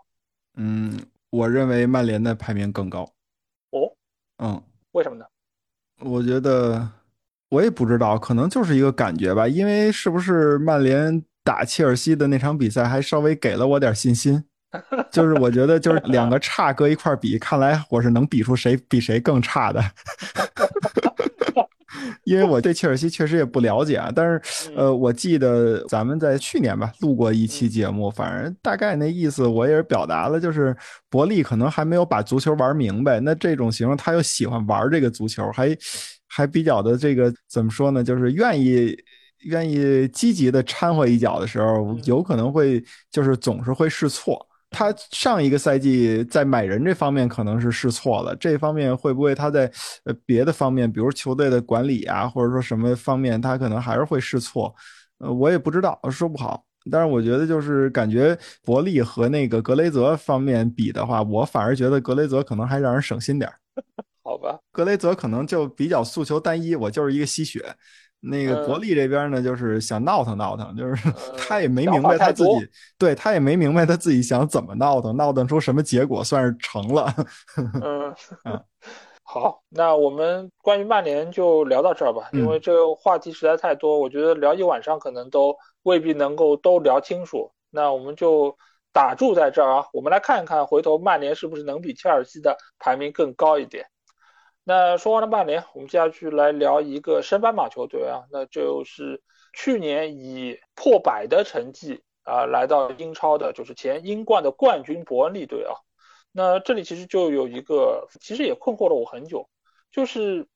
伯恩利这样一个球队，去年在英冠的成绩那么好，为什么到了英超之后，而且他们在夏窗也买了不少人，恐怕你也是踌躇满志，那为什么他们这个赛季的表现？会这么的拉胯呢？甚至于他们的成绩都不如，对吧？呃，英冠第三个晋级名额卢顿队那么好呢？你们认为？其实吧，这个伯恩利这个事儿，我们在录节目之前我就在想这个问题。嗯，因为首先我们要清楚的一点是，上赛季伯恩利为什么能打得那么好？因为英超我们都知道是一个风格比较多样的，但英冠就不一样了。英冠它是能够最明显的体现出传统的英格兰足球的风格，就是这种长传冲吊。但是呢，随着这个英超这几年的发展，带动着英冠有更多的球队会去走地面啊，会有一些局部的传切的配合啊，不不再像以前的什么二十多个队一起打这种呃长传冲吊啊。其实上赛季的伯恩利他在英冠当中很多情况下打的就是脚下。而且要知道，恐怕你应对这种低级别联赛啊，他是可以做到呃得心应手的，因为他在瓜迪奥拉的手下待了那么多年啊，自己也在安德莱赫特有过执教的经历了，所以到了伯恩利这个环境当中啊，呃，给人一种眼耳目一新的感觉。但是你到了英超啊，这可不是闹着玩的，而且你现在从伯恩利虽然有很多的引援。但整体来看呢，他的这个实力是不足以支撑他去执行孔帕尼的体系的。其实，呃，我们综合来看啊，在这三只升班马当中，伯恩利的后场球员的运转球能力是最强的。但问题是，为什么成绩没有呢？就是你这种由后向前的、靠建立进攻来打的这种东西，对于弱队来说效率很低的，因为你要知道你的。创造出来一次机会的难度就不小，而且你要交给你的前锋去转化的话，那肯定是跟这个中游球队、跟榜首球队，包括争冠级别的球队都是有很大的差距的。所以问题就在这儿，因为孔帕尼的这种踢法，就是给我的感觉就是过于的理想化，你不如卢顿这种转换来的更直接，这种身体的对抗来的更直接。因为我们都知道卢顿的主场，呃，我们当时也谈到了，就是非常像那种传统的英式风格啊。但是爱德华兹他又追求这种转换当中的速度，所以他现在能打到一个升班马最好的位置。伯恩利的问题就是刚才说的，他有些东西过于复杂，就是你要把这些东西简化一些，我觉得伯恩利的实力是可以做到保级的。你现在这种情况。我觉得伯利其实，我现在想起来啊，就有点跟曼联一样。为什么跟曼联一样呢？就是主教练有一套自己的想法，想要打一个战术，但是球员的能力上好像又有点够不上，然后在造成了他们可能在去年英冠的成绩又比较好，给了自己一个假象，就觉得自己来到英超，就算是打不过曼城，打不过利物浦，最起码虐一虐这种中下游球队，应该是没什么太大问题的。所以你会记得他们刚来到英超的那些比赛啊，就是整个落位都非常的高，就是打的像现在的维拉队有点像，就是后防线呃站位比较靠前，然后呢想要以造右位的方式来阻挡对方进攻，但是呢被对手一段反右位之后就一下打穿，然后就有很多的单刀球。那特拉福德其实已经很厉害了，扑出了很多的这种单刀，但是球队还是。会经历一些大比分的失利，尤其我记得打热刺那场比赛就是这样，就是被对手一打一个准，然后包括对维拉那场比赛也是这样，所以球队在经历了可能一段时间的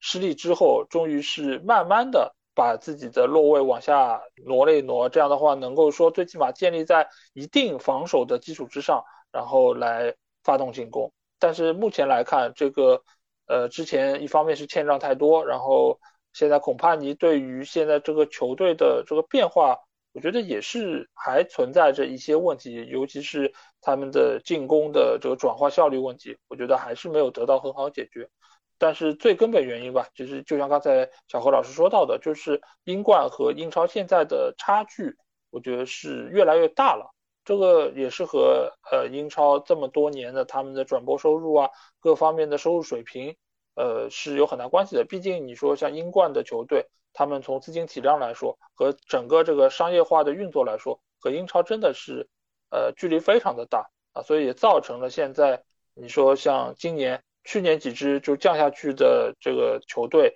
到了今年的英冠里面，其实他们的成绩相对来说都还是比较出色的，很有可能能够有两支球队能够重新回到英超，所以我觉得伯恩利其实也是给大家就是一个很好的例子，就是来到。英超，你不管你是英冠的冠军还是怎样，你还是需要摆正自己的位置，能够面对每一个球队。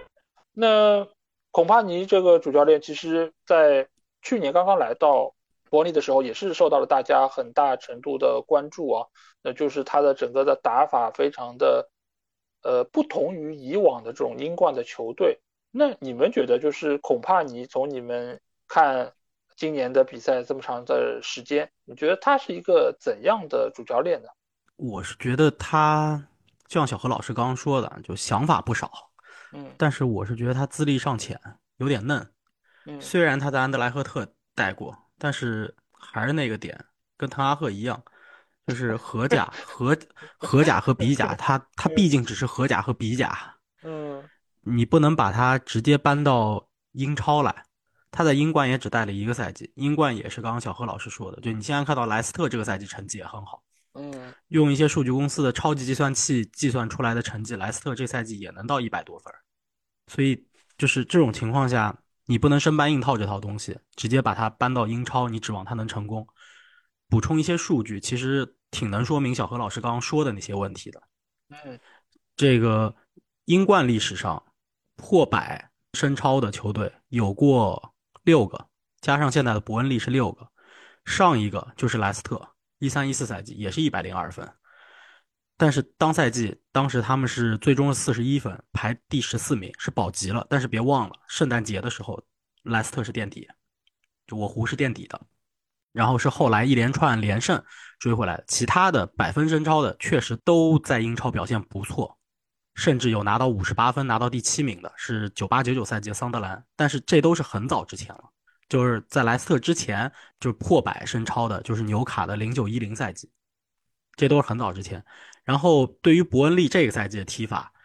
呃，英超的官方数据供应商 Opta 是有一些数据的，在所有球队里面，伯恩利向前推进速度是第二慢的，最慢的是曼城，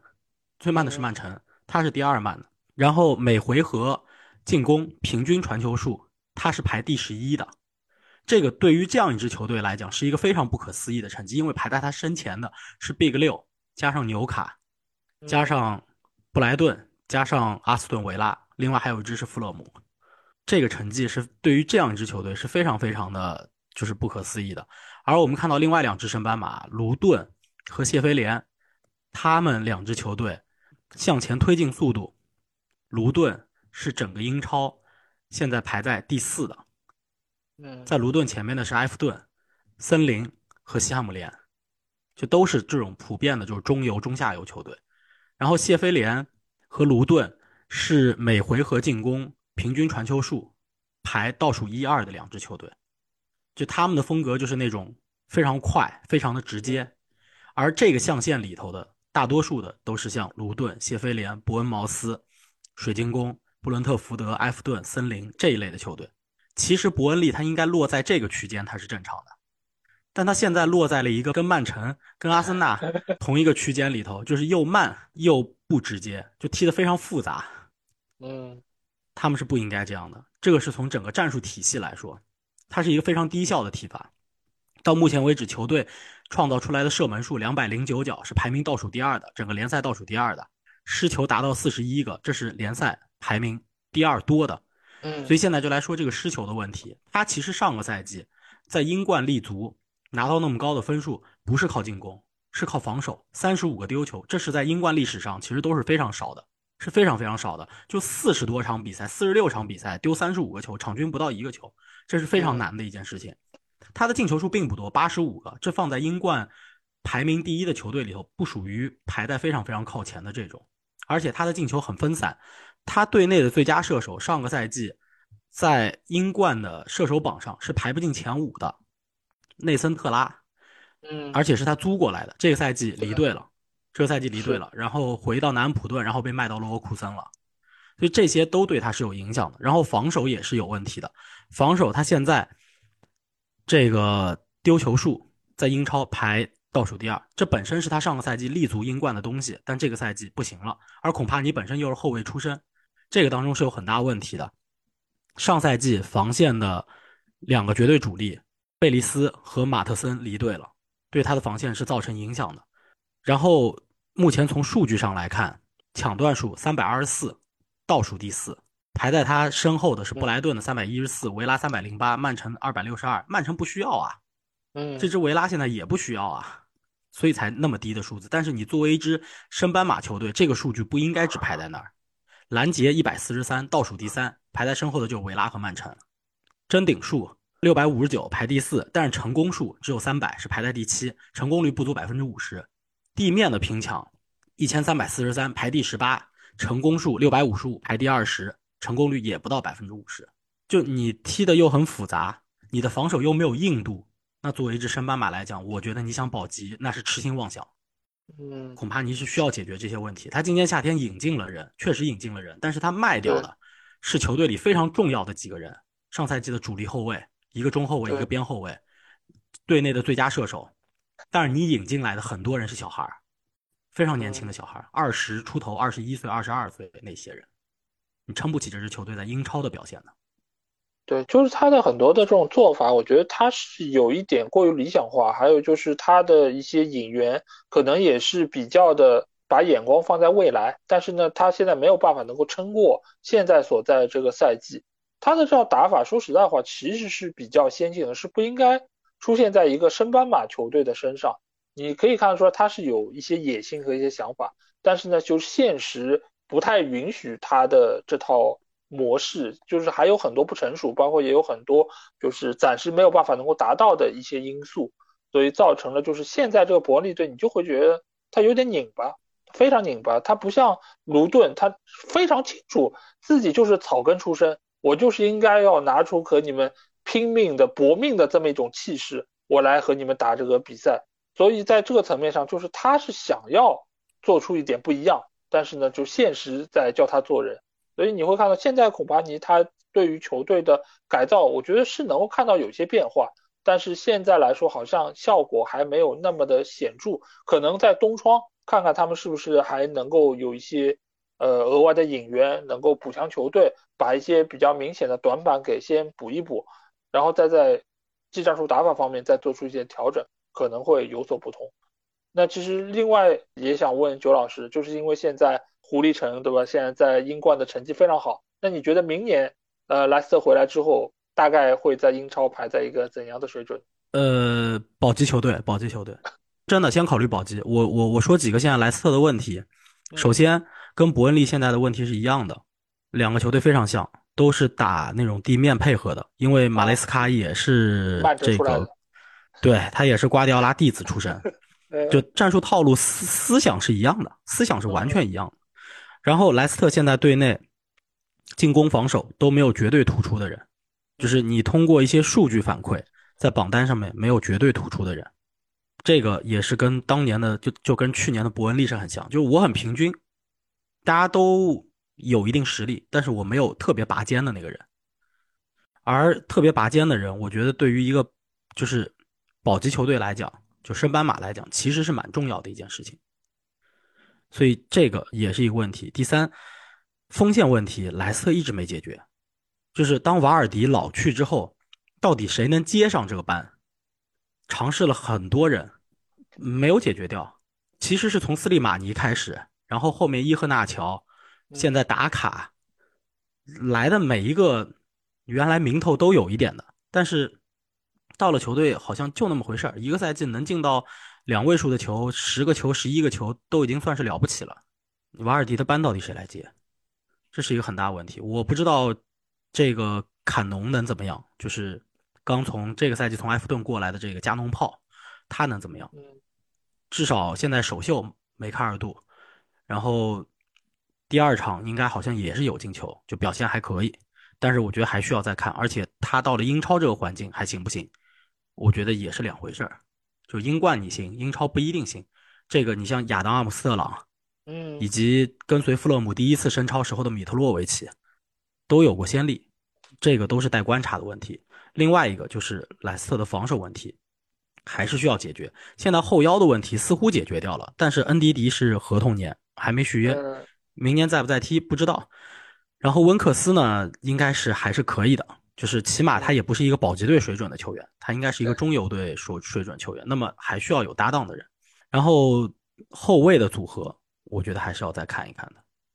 这个后卫的组合你在英冠可以，但是到了英超到底什么样子？包括门将赫尔曼森，这个赛季在英冠他的表现不错，但是到了英超你还行不行？还是得看。所以其实下个赛季我觉得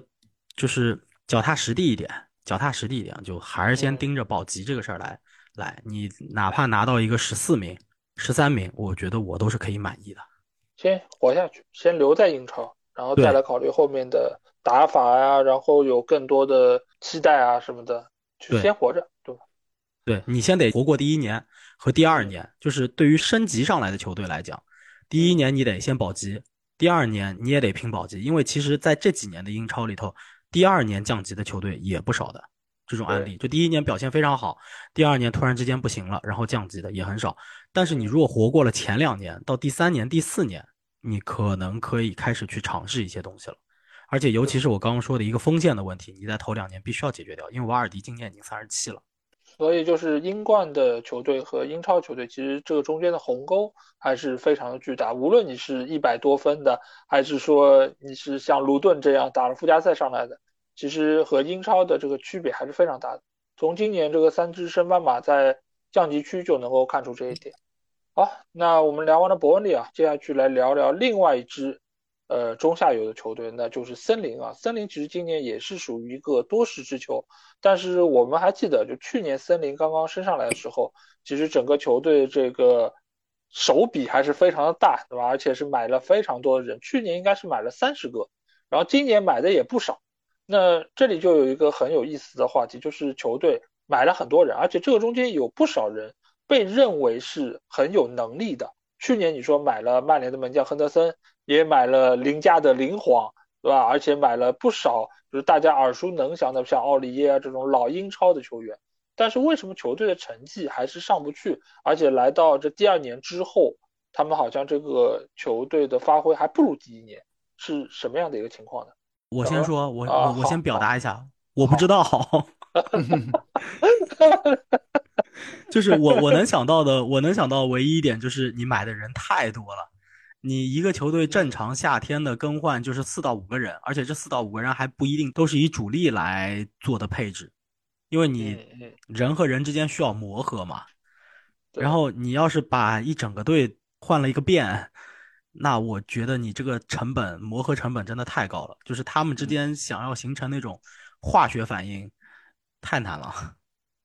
嗯，那小何老师呢？你怎么看？其实我觉得诺丁汉森林从去年上来之后呢，高层给的明显的旨意就是尽可能的往前走，所以我们看到了上赛季他买了接近三十个人，对吧？这个赛季呢，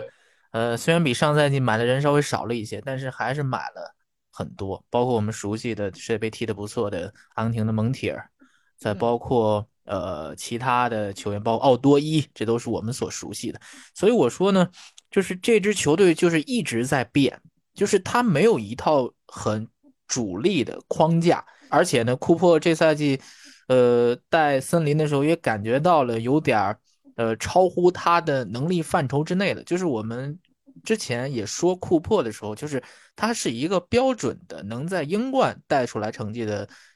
教练，但是他到英超呢，呃，有一些思路，呃，是在英超用不了的。他在英冠的一些思路，所以上赛季出现了很大的瓶颈啊！而且当时我记得上赛季很明显的一点，中期，呃，这个诺丁汉森林又补了好多人，包括我们熟悉的谢尔维啊什么的，他都去到这个诺丁汉森林了。最后，呃，靠着一点运气吧，再包括库珀的调整的能力，使得诺丁汉森林，呃，到了保级的成绩。但这赛季的问题就在于，马里纳基斯肯定是不满足于上赛季所取得的成绩，要更往前一步，所以又补了很多有实力的。所以我们就刚才说到了，就是他给库珀要求又高了一个台阶，那库珀可能就难为情了。我们看到，其实库珀这赛季想打出一些呃不一样的东西，相较于上赛季，包括他更加注重由后向前的一些推进，包括更加注重在中场的一些控制。但问题就在于，啊，你这些人需要适应这个体系。但是呢，他这个实力也没有达到那种我通过五六场比赛就能把球队捏合成一个整体啊。我们说，其实这赛季诺丁汉森林他这个首发上，相较于上赛季又变了七八个人，留下来的少之又少。我们能数的就是吉布斯怀特，包括后场的尼亚凯特，对吧？这些包括上赛季东窗引进来的克里斯伍德，所以这些人怎么说呢？呃，就是你这个阵容大变样之后。教练确实有点难为情了，但是努诺来之后，给我的最直观的感觉就在于，他能把这个球队捏合在一块儿。而且，我觉得马里纳基斯去找努诺的一个很重要的原因，就是他对这支诺丁汉森林的定位，就是想让努诺去复制当时努诺带狼队的那种感觉。我觉得这个人选找的是不错的，而且也是见到了一定的效果。包括他上来之后，先赢了纽卡，然后又赢了曼联，所以我觉得。这个赛季嘛，先稳一稳，你先到中下游这个程度，就是跟上赛季差不多啊。你把这个主力阵容稳定下来之后，不需要太多的引援，就是查漏补缺啊，补足你有问题的地方，然后再清理出一些冗员。然后我觉得，其实你让努诺去带的话，我觉得他能给诺丁汉森林带来不一样的变化。我觉得这个赛季就是马里纳基斯太急功近利了，这是我最直观的感觉。嗯，我谈一个看法吧，就是我觉得森林队的整个这个情况啊，其实和切尔西非常像。为什么像切尔西呢？就是马里纳基斯的这个做派啊，其实和伯利非常的一致，就是大肆买人。但是他买的这个人呢，其实和主教练的需求完全八竿子打不着。这就和当年切尔西找了波特过来是一样的，就是你说他买了这么多球员是按照波特的带队方式来买的吗？绝对不是。就是我老板想要买谁就买谁，你主教练过来的任务就是帮我把他们给带好，带不出来我就把你炒鱿鱼。所以库珀这次下课的这个命运其实就来自于马里纳基斯一味的买人，而且你会看到，就是他买人这个思路是非常怪异的。去年买了三十个人，效果不是很好，他半路就把那个体育总监给炒掉了。今年他的主要的引援的人物是谁？尽管他有一个名义上的体育总监，但是真正在做事儿、操作这个买人的是他的儿子。所以你说你一个自己的儿子来作为足球总监，来作为引援的主要负责人的一个球队，买来的人能符合教练的需求吗？绝对是不可能的。所以库珀这次下课，我个人觉得我是挺为他而感到冤的。这个事儿其实。你从呃这么多的森林队的球迷在赛后对于库珀表达支持，就可以看得出来，就是球迷是认可这个主教练的，是他把球队从英冠一步一步带上来，而且他过往的这个执教的能力也是有所体现的，所以呢，球迷对他是很爱戴，但是呢，老板对他不喜欢，而且他和马里纳基斯之间其实是有过矛盾，或者说有很多意见上不合的地方，所以他的下课和。其他的很多主教练的下课是完全不一样，因为其他的一般来说是老板觉得，哎，你这个教练还行，但是球迷不干了，球迷觉得你带的不好，而库珀恰恰相反。所以这样的一个球队，从目前情况来说，找努诺桑托，我觉得是合适的，因为努诺桑托他是一个比较会看菜下饭的，而且现在马里纳基斯买的很多的球员，其实都是从门德斯那边来的，那所以呢，就是现在。其实鲁诺桑托要做的就是和以往在狼队要做的事情是一样的，就是把硬塞给我的这些人尽量的用出花来，让他们能够有所表现啊。所以我觉得这个就是鲁诺桑托的老本行，他过往在沙特带队的时候，其实也是面临这样的一个局面。所以这个活对于他来说反倒是驾轻就熟了。那这里其实又有另外一个问题，其实就和问伯利是一样的，就是马里纳基斯他是一个很挺爱花钱的老板，他给球队投入了很多钱，买了很多的球员，但是呢，目前这个球队似乎和他想要这个风格还是有比较大背离。那这样的情况下，你们觉得马里纳基斯算是一个好老板吗？我个人觉得不算。嗯，就是。哎，今天这个话题怎么老让我反映到那天看的那个专题片上面？就是对于曼联，我想说冰冻三尺非一日之寒，这个化冰是需要一段时间的。然后对于马里纳基斯呢，我就想说，你这个就属于是急功近利啊，对吧？嗯，这个足球建设是需要长期建设的，你不能看到一条路，你这条路不好走，你就有畏难情绪，你就希望豪赌英超上游。通过买人，然后你就你就这个大手笔你就砸，这个不符合足球基本规律啊！你不能你不能这样子搞足球，而且看得出来，这个人他是一个那种就是比较任性也比较情绪化，然后相对来说会有点一言堂的那种那种老板。这肯定不是我喜欢的类型。而且今年他有个很搞笑的事情，就是 在对富勒姆那场比赛，客场零比五输完球以后，把 赛后在场外把证件扔了，然后被球迷给捡到了。对，这种这种事情真的是挺搞笑的。我觉得这个努诺桑托呢，目前来看，起码从他现在带队的成绩来看，还是一个合适的教练。但是他这个日子过得也是战战兢兢。但起码他来了以后，我看到一个就是。比较积极的变化啊，他在用克里斯伍德，这是一个在库珀手底下几乎没有什么出场时间的球员，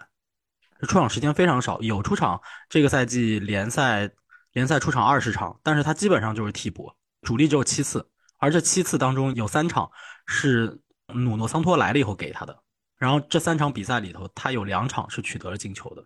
而且努诺桑托把战术做了一一些小的更改，从库珀喜欢用的。三五二改成了一个四二三幺这样子的一个阵型，我觉得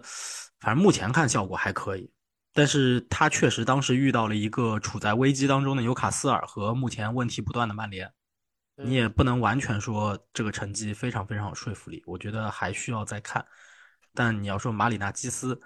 这个老板，我是不喜欢的。如果努诺桑托这半年干的没有达到他的这个要求的成绩，也许他真的夏天又会把他炒掉。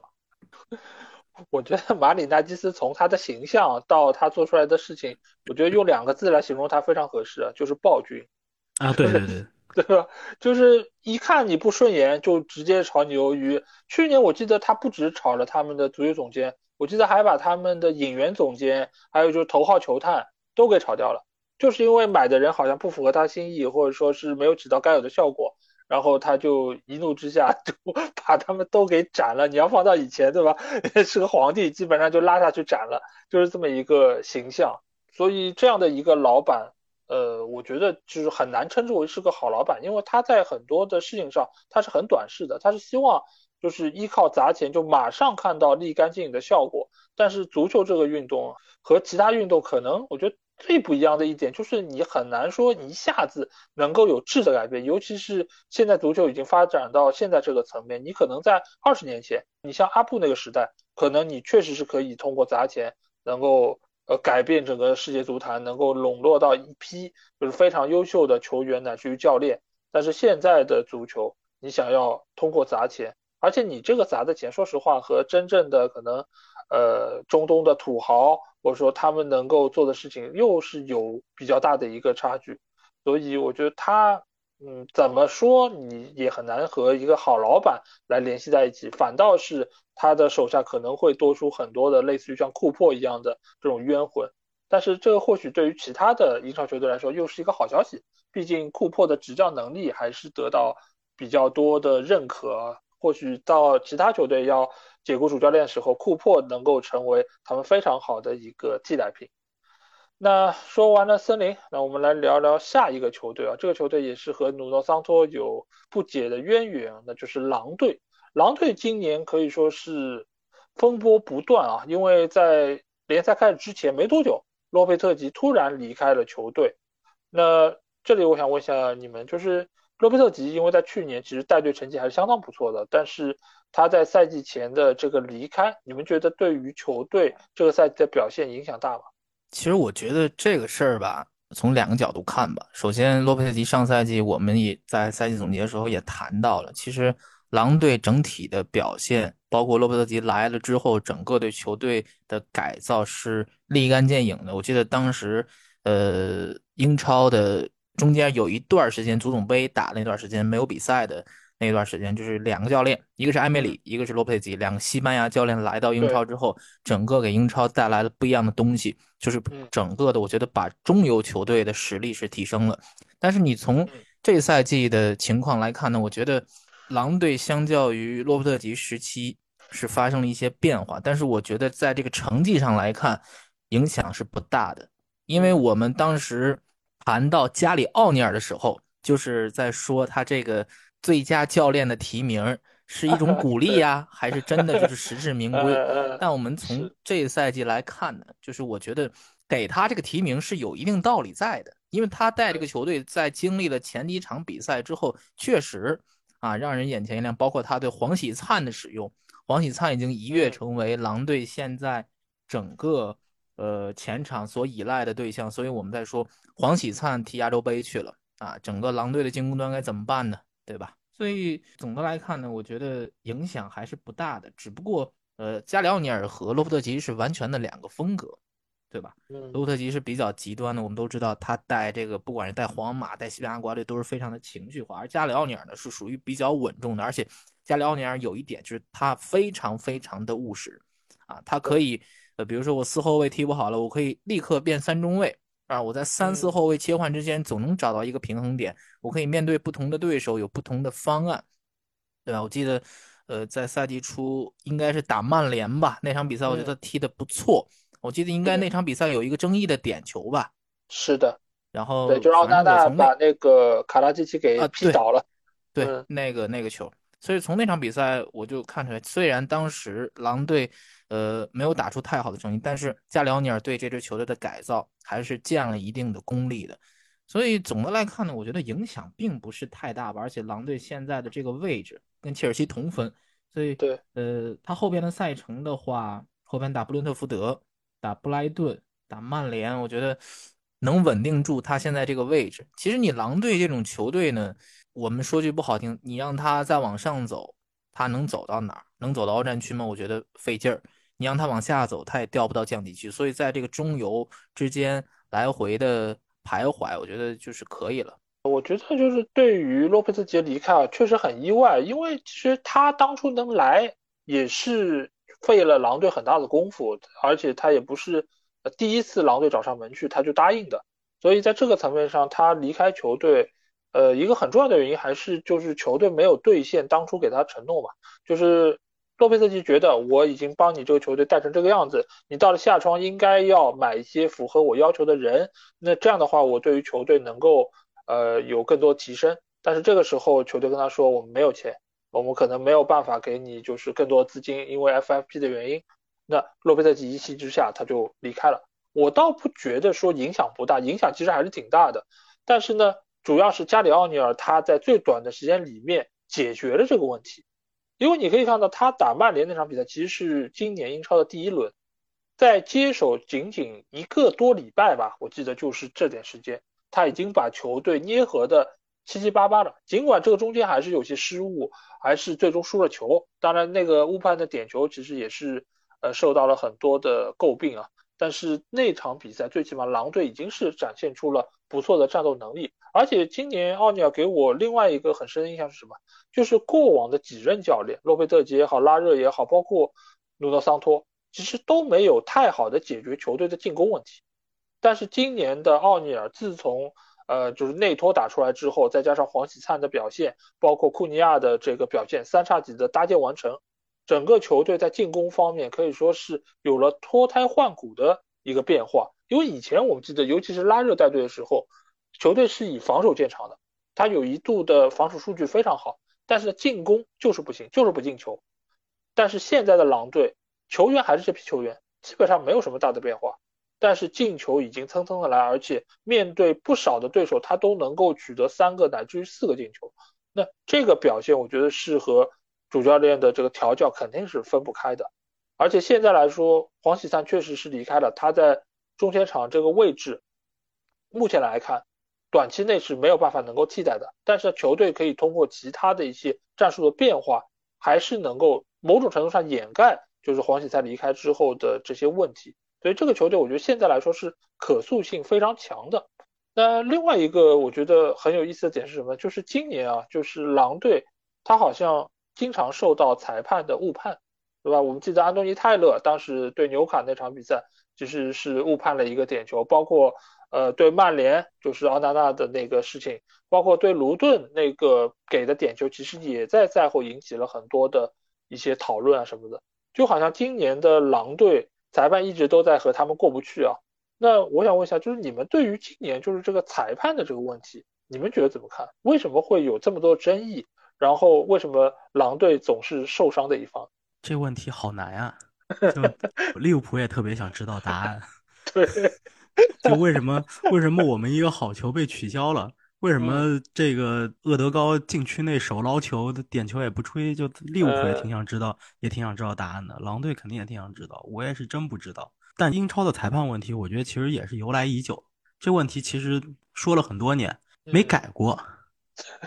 对，没改过，就是你以前吧，就是那个画线画粗了、画细了，那个对体毛越位有影响，稍微改了改这方面，但其他的这个盲哨啊这些的问题，真的是从来没改过，有传承的。对，今年就是狼队这个事儿，我觉得就已经令人发指。最有意思是什么？就是他们在踢纽卡被判了个误判，然后泰勒不是被下放了嘛？下放到英冠去吹对对对对对。然后下一轮遇到是谢联。然后在最后时刻又判了一个一模一样的点球，就是和泰勒判的那个一模一样，就是刚被道歉了，然后又那个下放了，就下一轮再给你一个又判一下。我觉得就是狼队在这件事情上，我不知道是到底是偶发得到这个情况，还是说是他们就是可能觉得你好欺负。这个俱乐部他也不是什么豪门，他也没有什么太多话语权，而且他的老板又是中资的，可能他觉得这样一个球队会比较。呃，就是欺负你没有什么太大的就是代价啊，所以就是让你来承受这些。我我搞不清楚到底是为什么造成这些，就而且是那段时间是集中的爆发了。你包括像利物浦的那个事儿，说实话，其实也挺匪夷所思，对吧？就流程上的问题，包括就是就没有讲清楚，那这个造成了一个好球被吹掉。我觉得今年的这些判罚就是有一点点超出了你的一个认知，就是以往来说。你可能作为裁判来说，可能就是呃主观的影响了这个判断。这个判断在于什么呢？就是你觉得是红牌，我觉得可能是黄牌。那这个其实还是有可讨论的余地在里面，因为呃足球这个运动本身在很多判罚上面是有可商榷的地方，它有一个判罚的范围。但是今年的很多判罚就已经是我觉得是越过了这条界。就是这个球，它其实就是点球和不是点球，这个中间应该是有一个很清楚的一个界限在这里。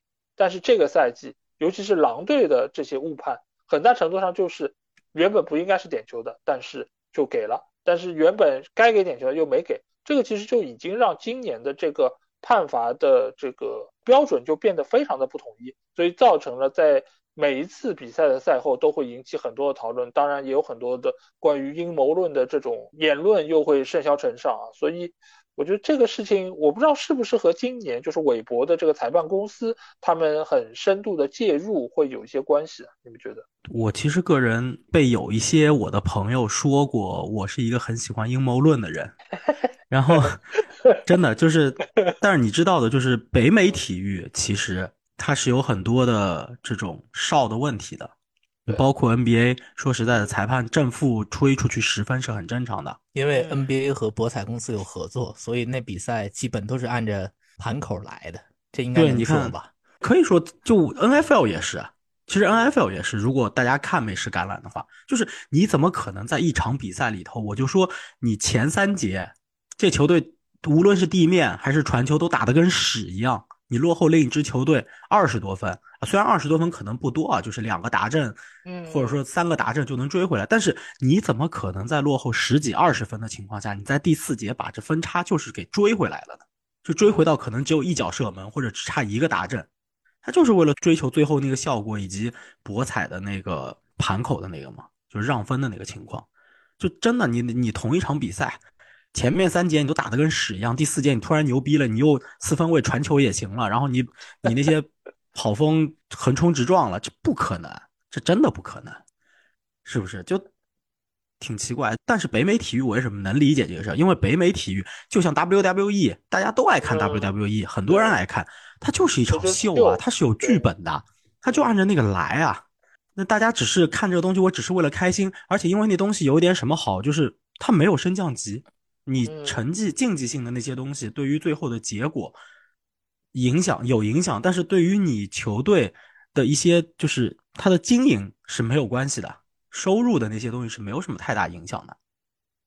所以就这种情况下，北美体育你这么玩，我我 OK，你这么去搞，它就是一场秀，它是一场娱乐，它不是竞技。但是你欧洲足球还是有升降级的，它还是要去争夺冠军啊，什么乱七八糟。虽然确实狼队现在看起来有点人畜无害，所以可能对他有点影响吧。另外，我想说一个点，就挺有意思的，就是我们刚刚说到的那个进攻的速度和传球的那个每回合传球数的这个这个象限的问题。狼队是唯一一支，落在了一个很奇怪的象限，就是 哦又不快，传球数又不多，它是唯一一支。所以这个球队真的蛮有意思的。我也一个他一个伯恩利。很怪异，两个队，对对对对对，但伯恩利是属于那种打特别复杂的那种，就确实是特别复杂。对，反正狼队真的是目前来看，就一个是他是唯一落在这个象限的，另外相对接近这个象限的，就是伯恩利和布伦特福德。但布伦特福德是属于那种快，嗯，就是打的相对比较快，然后不是特别复杂，但是他是在那根线上。伯恩利刚刚小何老师说的，就他也是在那根线上，就是属于，但是伯恩利是属于那种传球多，然后推进速度相对慢的。真的，就狼队这个加里奥尼尔这个，下半赛季再看看吧，就挺挺有意思。这队唯一一个在内向线的。对，我觉得回头我们可以到赛季结束的时候来评点一下，到底是伊劳拉更厉害，还是加里奥尼尔更厉害？然后回头可以来说一说伯恩茅斯把他给炒掉，到底是不是一个正确的决定？哎，你们觉得这两个教练谁更厉害一点？从现在的执教来说，我觉得加里奥尼尔。嗯。因为我觉得他从这两个赛季来看，看赛下饭能力很强，嗯，这是我觉得他厉害的点。伊劳拉暂时还要观察。还有我刚才想说那个关于判罚的这个事儿啊，是这样的，判罚的这个事儿，我跟身边的很多国家级的裁判都有过交流，就是他们所说的有一点是这样的，就是所有的裁判的法则是裁判员认为，他没有一个明确的解释。就是我们所说的这种灰色地带，怎么去规避这种灰色地带？他每个联赛开始前都会有一个统一判罚尺度的裁判的会议，就是说我会列举出这一年当中在各个比赛当中的争议判罚，我会拿出来，对吧？拿出来之后，我会说，如果遇到这个情况，类似的情况是怎么吹啊？比如说这个手臂的动作怎么判？就是这自然的体位，不自然的体位，这都是要有统一尺度的。但是这赛季英超诡异就诡异在，它不是这个方面出问题，它出问题的方面是越位，这个就很诡异了。就是越位就是就是两个答案，没有第三个，就是越位和不越位。但是在这个问题上，我觉得这赛季真是让我大跌眼镜，有就有一种不可思议，就是就是利物浦打热刺那个球，怎么可能出现那么低级的失误？我到现在都没有想明白，呃，怎么说呢？就是就失误这个事儿吧，就是我这里首先我是排除阴谋论的这个说法。我觉得那个球你从流程上来说，它其实是有明显纰漏的。就是你一个事儿，你如果在流程上有纰漏，那出现这种极端情况其实是迟早的事儿。就就和很多的行业其实都是一样的，就是你其实，在行业规范方面其实并不那么严密，只是有些时候吧，这种事儿它概率比较小。所以呢，没有给你碰上，但是这场比赛，说实话，就是各种 乱七八糟事儿的大集合，就都凑上了，那造成这样一个局面，呃，所以我我觉得就是一个寸劲吧，还有一点在于，我觉得这赛季英超联盟它做的好的一点在于，就是它会有一个新推出的英超裁判说，它会有韦伯，就是裁判公司的负责人来解释我们的这个判罚出现了什么问题，这个判罚在我们内部看来会不会是重要的错判，或者这个判罚我们会有一个公开的解释，这是做的非常好的一点，我觉得。咱们反观一下啊，我们是不是也可以有这种东西，对吧？当然，我先可以透露的一点是，就是呃，我们在中超联赛当中看到的一些判罚，就是争议判罚，呃，他会在赛后有一个专家评审团，这个专家评审团是九个人，就是它会是一个基数，就是来投出这个判罚，这个当值裁判员做的是对还是错。来判定这个是不是重大的误判，就是只要有出现这种重大的误判，会有这个专家团介入。所以说的话，就是，嗯，我们是不是也可以学习英超去做一个类似于这样的节目，去解释我在这个阶段啊有哪些争议判罚，我们是以什么样的原则为标准来去对这个球进行判罚，哪怕你错了，你得敢于承认，对吧？所以我们现在没有看到这种情况，而且，呃，我们前一段也看到了一个新闻，就是英超联盟，就是这个裁判公司，呃，已经和球迷之间建立了联系，这一点是非常非常难得的，我觉得，就是英超联盟有很多东西都是值得我们学习的。我觉得就是他们推出这个节目吧，你也可以看得出来是他们商业化比较成功的一点，因为这个是流量的所在。他们推出这样一个，你可以称之为节目，你也可以称称之为是一个秀。那他能够抓住各方的这个视野，但是你要真从球迷的角度来看这个事儿，是个好事儿吧？我觉得是个好事儿，能够让大家更了解咱们这个行业。但是也有一些球迷他不太买账，对吧？他觉得你道该道歉还道歉，下次该错还得错。那这个其实你出来解释有什么用呢？而且也有不少人说他有点避重就轻，就这个中间有一些就是大家比较关心的判罚，但是有一些真正可能比较呃就是有争议的一些东西，他也没有拿出来仔细的说。而且就那些呃裁判的这个录音，你也可以看到这个整个的管理确实是有混乱的地方。呃，就比如说像之前阿森纳对纽卡那场比赛。就是那个进球，其实它有四个地方需要来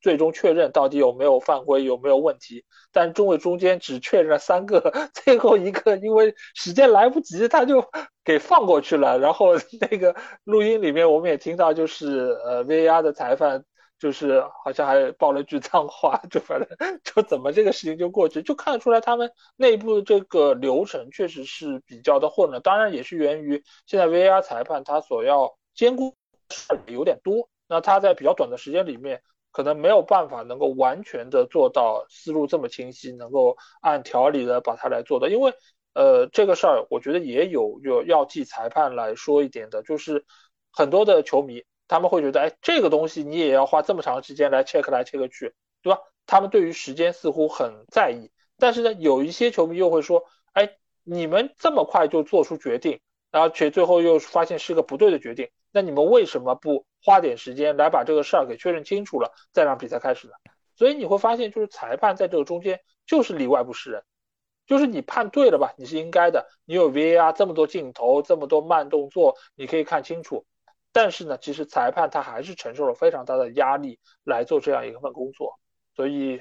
我觉得就在。下半赛季吧，我觉得还是会有各种各样这样的争议的判罚出现，而且面对到可能球迷更多的那些主队，可能这个争议会更大一点。但是另外一方面呢，我觉得还是要给予裁判更多的包容，因为这个事儿吧，压力确实很大，也造成了韦伯一直说他们这个裁判的队伍现在根本招不到人。一个很重要的原因就是 一直被球迷骂，谁还愿意去做裁判呢？再加上英超裁判的本身工资也不高啊，所以这个事儿我觉得应该也是互相体谅吧。毕竟我一直在群里也和他们说，就是很多人因为他们踢过球，所以他们更能够共情球员，知道他们有一些动作可能做出来不容易啊，可能就是难度很高。但是很少有人真正做过裁判，他们不知道作为一个裁判。要承受多少的压力，要兼顾多少事儿啊，所以这个事情就很多时候就很难能够换位思考，能够带入到裁判的这个立场上。但是裁判确实是也很难吧？我觉得这个工作真的也是很难，而且足球本身这个运动也有很多的灰色地带，造成了裁判的工作进行起来也会有很多障碍。好，那说完狼队，我们来聊聊今天最后一个球队啊，也是一支啊非常受人瞩目，尤其是在这几年受到更多球迷关注的一支冠军之势啊，那就是曼城队啊。但是今年的曼城呢，好像这个情况不是特别的理想，对吧？呃，今年是输给了狼队，我们刚才聊到这个球队，而且呢也输给了维拉，输给了阿森纳。好像今年他们的整个的战斗力在去年拿到三冠王之后有了比较明显的退步啊。那我想问一下你们几位，就是呃，为什么就是曼城今年好像感觉这个退步有些明显呢？是什么原因造成？我觉得转会是有比较大影响的其中一个因素。嗯，就是京多安和马克雷斯是两个已经非常成熟的球员，他们两个的离开，尤其是京多安。我觉得对于曼城是有比较大影响的，而且你得考虑到他买进来的人并没有很好的替代金多安的作用，就是科瓦西奇，嗯，他起不到那个作用。那么现在整个中场就相对会比较，就后腰的位置就会比较依赖罗德里在那儿，所以这个我觉得是是一个非常大的影响。就你其实格瓦迪奥尔今年来了之后作用不是非常非常明显，然后你考虑到拉波尔特也走了，然后。就今年夏天，他的这个损失是蛮大的。就因为今年夏天，我记得当时碧玺也想去沙特，然后那个凯尔沃克跟拜仁已经谈的非常深入了。就凯尔沃克甚至当时一就要去拜仁了。对，一顿日料嘛。对，吃了一顿日料，然后包括碧玺是瓜迪奥拉硬留下来的。对，就是到了一个瓜迪奥拉。已经要约单独约你吃饭，请你请你吃日料，以及就是要硬留你，就是这个地步，就是他自己已经意识到，说我在这个节点我不能再有人员流失了。幸好留出鼻血了。对，那你到这个节点的时候，我觉得瓜迪奥拉，因为他在巴萨，他在拜仁，他待了这么长的时间，包括他在曼城，他在曼城待了那么多年，而且瓜迪奥拉已经。不止一次在公开的媒体采访、新闻发布会等等这些环节，他重复的说一句话：说我不会强留任何一个人。我的球队里头，如果有谁觉得不开心或者他想离开，他可以随时来找我，然后他就可以离开。但是今年夏天，他自己把自己这句话就是扇了自己一个大嘴巴。那他都到这个地步了，我就觉得，就这个情况，显然是他也意识到太严重了，不能再那么流失人了。所以这个对曼城一定是有影响的。我确实也觉得，说实在的，为什么我会觉得拜仁也许今年欧冠有那么一点希望，是因为我觉得曼城这个赛季没有，就至少他踢到现在没有让我看到之前的那个统治力。上个赛季我知道一点希望都没有，抽到曼城就是死。但这个赛季好像不一样了，他没有那么那么强的统治力。是，哎，老季还在吗？来，老记者聊两句。哎，来聊聊隔壁。隔壁啊，就是曼城为什么统治力感觉不如上赛季那么强，对吧？对，嗯，我认为其实这就能反而看出来，当年带队拿三冠王的那些主教练，他们在下一个赛季对于球队调教的这个。怎么说呢？就是咱们就说直白一点吧，就是瓜迪奥拉跟弗格森相比，可能他这个是他再有进步的空间。嗯，谁都知道三冠王对于一个球队来说，他即便再好，他也是一次具有极大偶然因素的这么一个事儿。所以说，当你一个球队把所有的冠军在一个赛季拿完以后，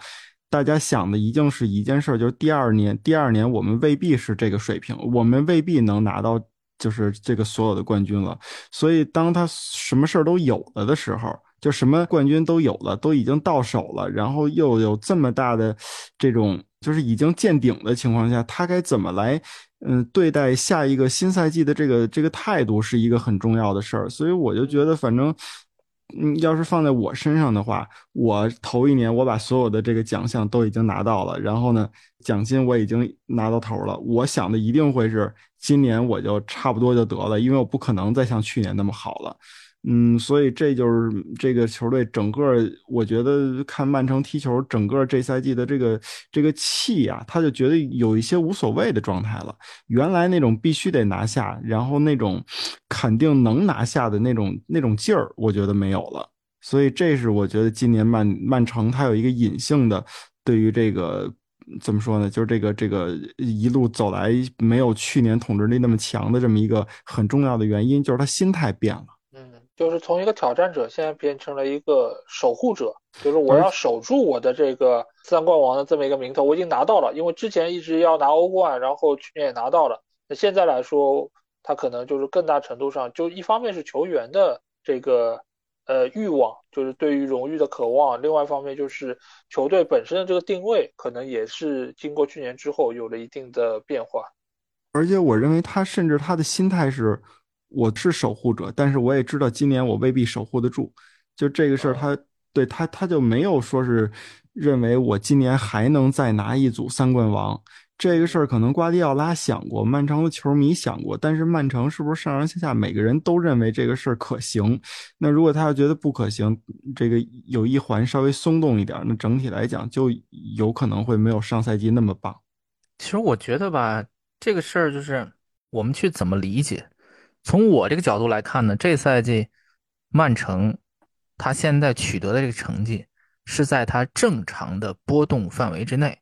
只不过我们可能刚才在讨论的是，他为什么没有以前那么的强势？就是以前我们会想到，就是曼城开局会有一波的连胜，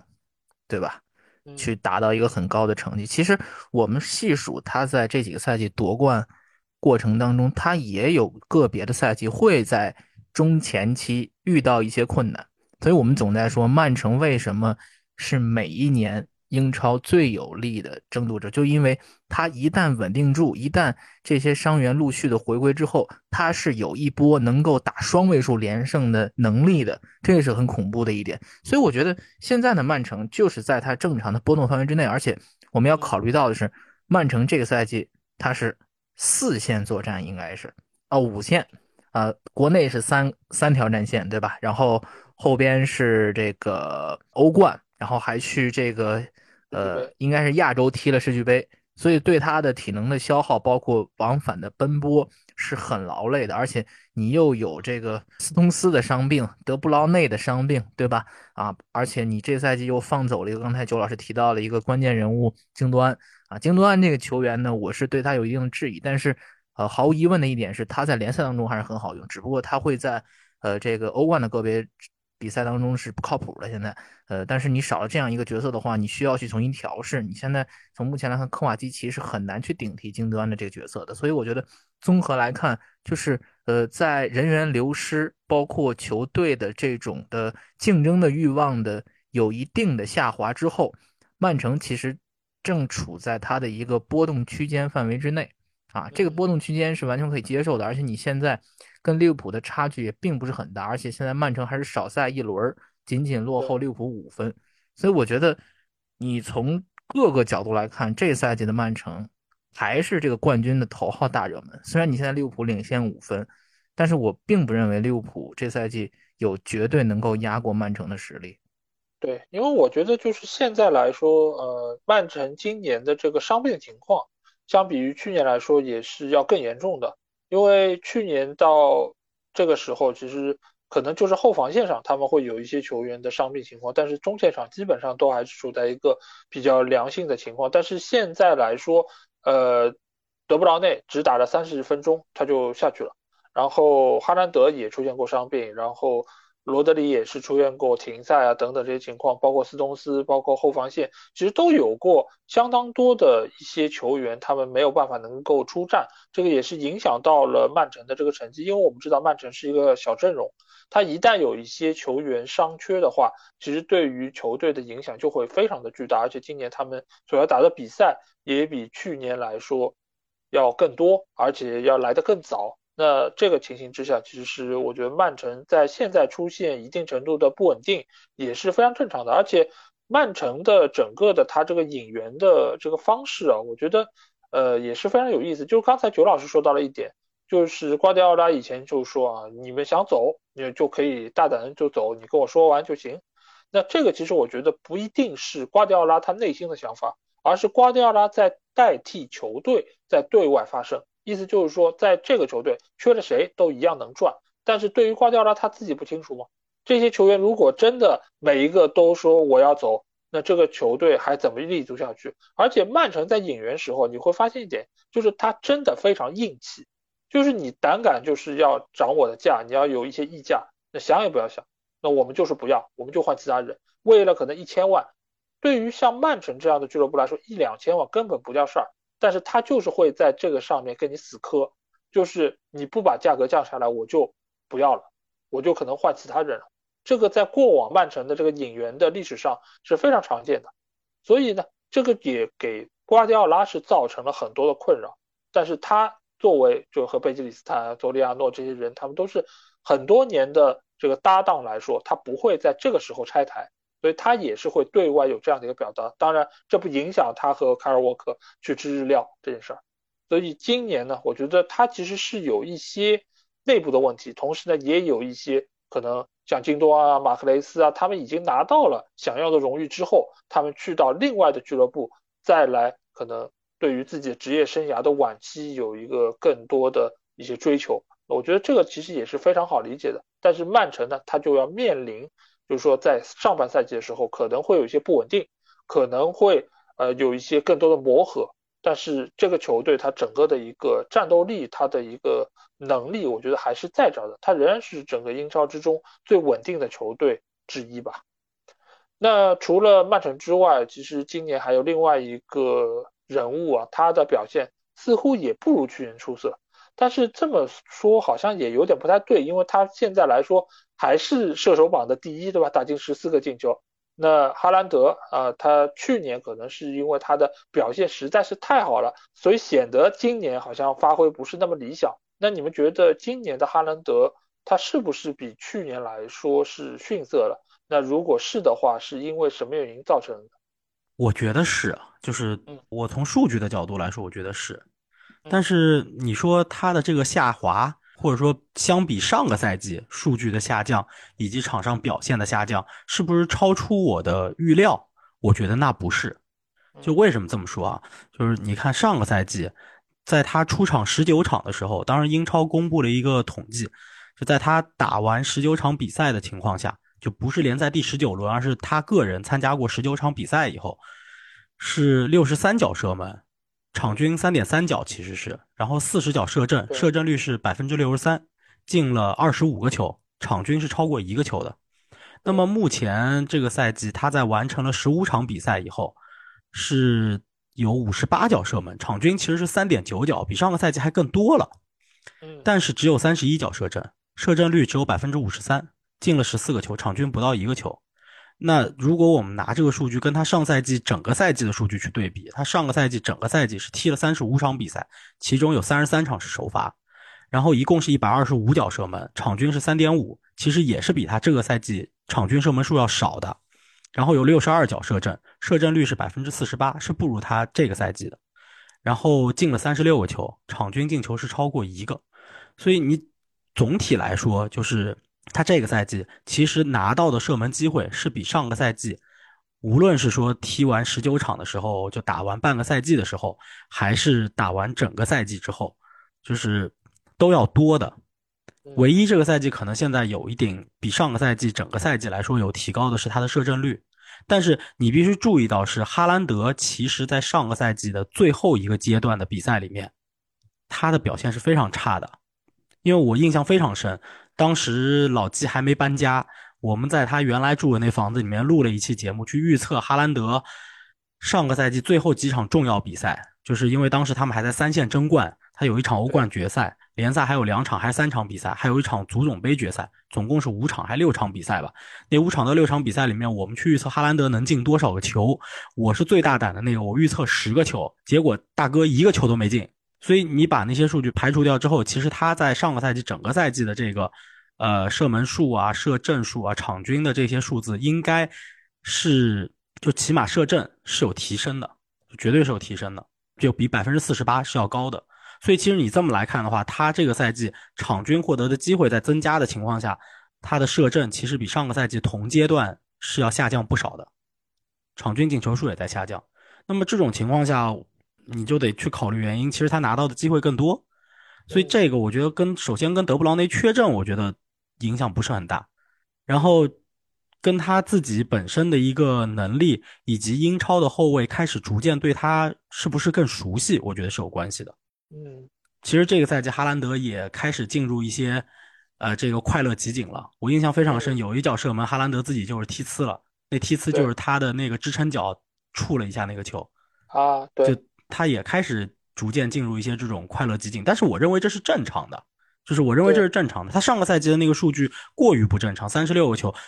萨拉赫进过，应该是有进过三十五个球的赛季，但是他也不可能经常保持那个那个数据的。所以这个数据下滑我，我认为是正常的，而他会逐渐回到一个他相对比较正常的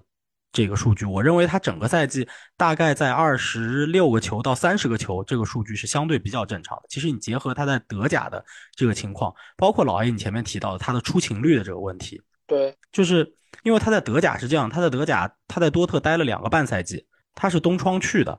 东窗去的那个赛季他踢了之后，下半赛季踢了十五场，十一场是主力，百分之五十九的射正率，场均二点七脚射门，进了十三个球。第二个赛季是他第一个完整赛季，完整德甲赛季，踢了二十八场，二十七场是主力，有九十三脚射门，场均三点三，射正率是百分之五十四。这其实都是非常接近他现在这个赛季的这个数字的。那个赛季进了二十七个球，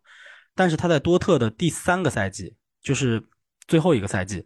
嗯，他只踢了二十四场比赛。那个赛季他是遭遇了比之前严重的伤病的，他在中段的时候休息了很长时间，而且在联赛最后几场应该也是歇的。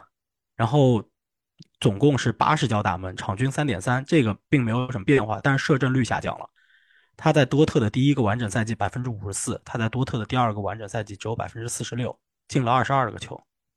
所以就是哈兰德，因为他你始终摆脱不了的一个问题，就是他是一个相对来说特点比较单一的前锋，他更像是一个门前吃饼人，就是以前我们说有对有一类球员，他叫那个小禁区杀手。老实说，我一直不是这一类球员的粉丝，就是那个小英扎吉、范尼这些球员。我比较喜欢的前锋是什么？就是凯恩啊、莱万啊，然后这个拜仁早期，像我第一个最喜欢的其实是埃尔伯，之后是马凯，然后是这个克罗泽。我并没有那么喜欢托尼，我相对会更喜欢克罗泽，就是这一类的球员。他不是那种纯粹的小禁区杀手，但哈兰德他是。所以其实随着对手对他的这个特点越来越了解，那么在他射门的这个时候，给他的射门去创造难度，比如说让他在更远离球门的位置去射门，或者在一些线路上，在一些身体拼抢上对他的射门去造成一些影响，去降低他的射门的准确率，对他就是会有影响的。是，我觉得也是因为大家对哈兰德更熟了，知道怎么去防他。去年的话，就是突然之间在禁区里面出来这么一个大个子，身体又壮，然后身高又高，爆发力又强，这种前冲你根本拦不住。但是今年呢，就是经过一个赛季的洗礼，尤其都不要说一个赛季，其实就大半个赛季。为什么在去年在最后阶段哈兰德就不进球了？一方面当然是和他可能要给欧冠留力，要给一些杯赛的决赛流利是有关系，但是另外一方面呢，我觉得也是和就是他的这些特点都是被大家所熟知，也是有关系。所以今年的话，这种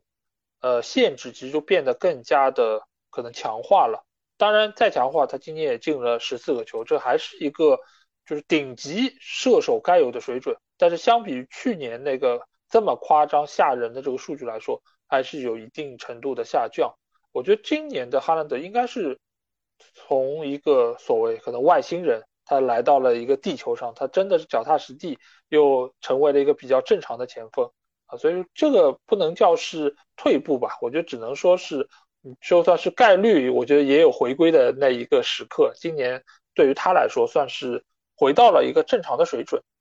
但是今年的曼城，其实我们也会发现一个很有趣的特点啊，那就是所有罗德里缺阵的比赛，球队就会输球。因为以往我们知道，就是曼城他的中前场其实是可以替代的，尤其是像碧玺这样的球员，就是哪里有空缺，他就可以填补到哪里，而且发挥还很好。但是为什么现在的曼城好像缺了罗德里，这个球队就很难玩得转了呢？你们觉得是什么原因造成了这个球队的变化？因为我觉得罗德里这个问题，我们从另一个角度看，嗯是走了京多安，我觉得这是关键的问题。而且还有一点在于，我记得罗德里当时缺阵的时候，跟着他缺阵的还有斯通斯，我如果要没记错的话。对，呃，当时瓜迪奥拉是让科瓦基奇顶替他的位置。科瓦基奇这个球员的特点，我们在看切尔西的球的时候也挺明显的，就是他的呃带球能力很强。但曼城的球员很多情况下。是要求你执行瓜迪奥拉这种传跑的路线，包括他对于呃空间的创造，再包括呃一些传球路线的设计。呃，其实这是科瓦基奇所不太去擅长。就是换句话来说，就科瓦基奇融入这个体系有点慢。就是他像很多的这个呃曼城引来的新援一样，就是需要一个赛季的适应。就是你瓜迪奥拉对于科瓦基奇就是有点揠苗助长。你看当时。呃，格拉利什，呃，再包括之前的其他的球员来到曼城的第一个赛季，大多数的情况下是坐在板凳席上看，对吧？我先看一个赛季瓜迪奥拉的体系到底是怎么执行的啊。到第二个赛季，一般他们的这个成长会突飞猛进。所以我觉得就是，呃，对于科瓦基奇这个使用，让他去承担那么关键的位置，才导致了那一段时间的这个成绩的波动啊。而且罗德里的这个位置，其实现在来看呢。呃，我觉得真的是不太好替代。为什么呢？首先，罗德里他更多的出现在的是，呃，我们所说的建立进攻的时候，三个中后卫的身前啊，他会出现在这个位置，他跟斯通斯组成这个双后腰，呃，而且他的能攻善守的能力是在曼城当中无人可替的。因为，呃，我记得就是刚才说的，他让科瓦基奇代替这个位置，科瓦基奇的防守能力是不行的。是完全赶不上罗德里的，而且，呃，罗德里对于瓜迪奥拉这种呃战术的理解已经到了一定程度了。而且还有一点，我觉得就是斯通斯的缺阵啊，就是使得这个罗德里缺阵的问题变得不断的放大。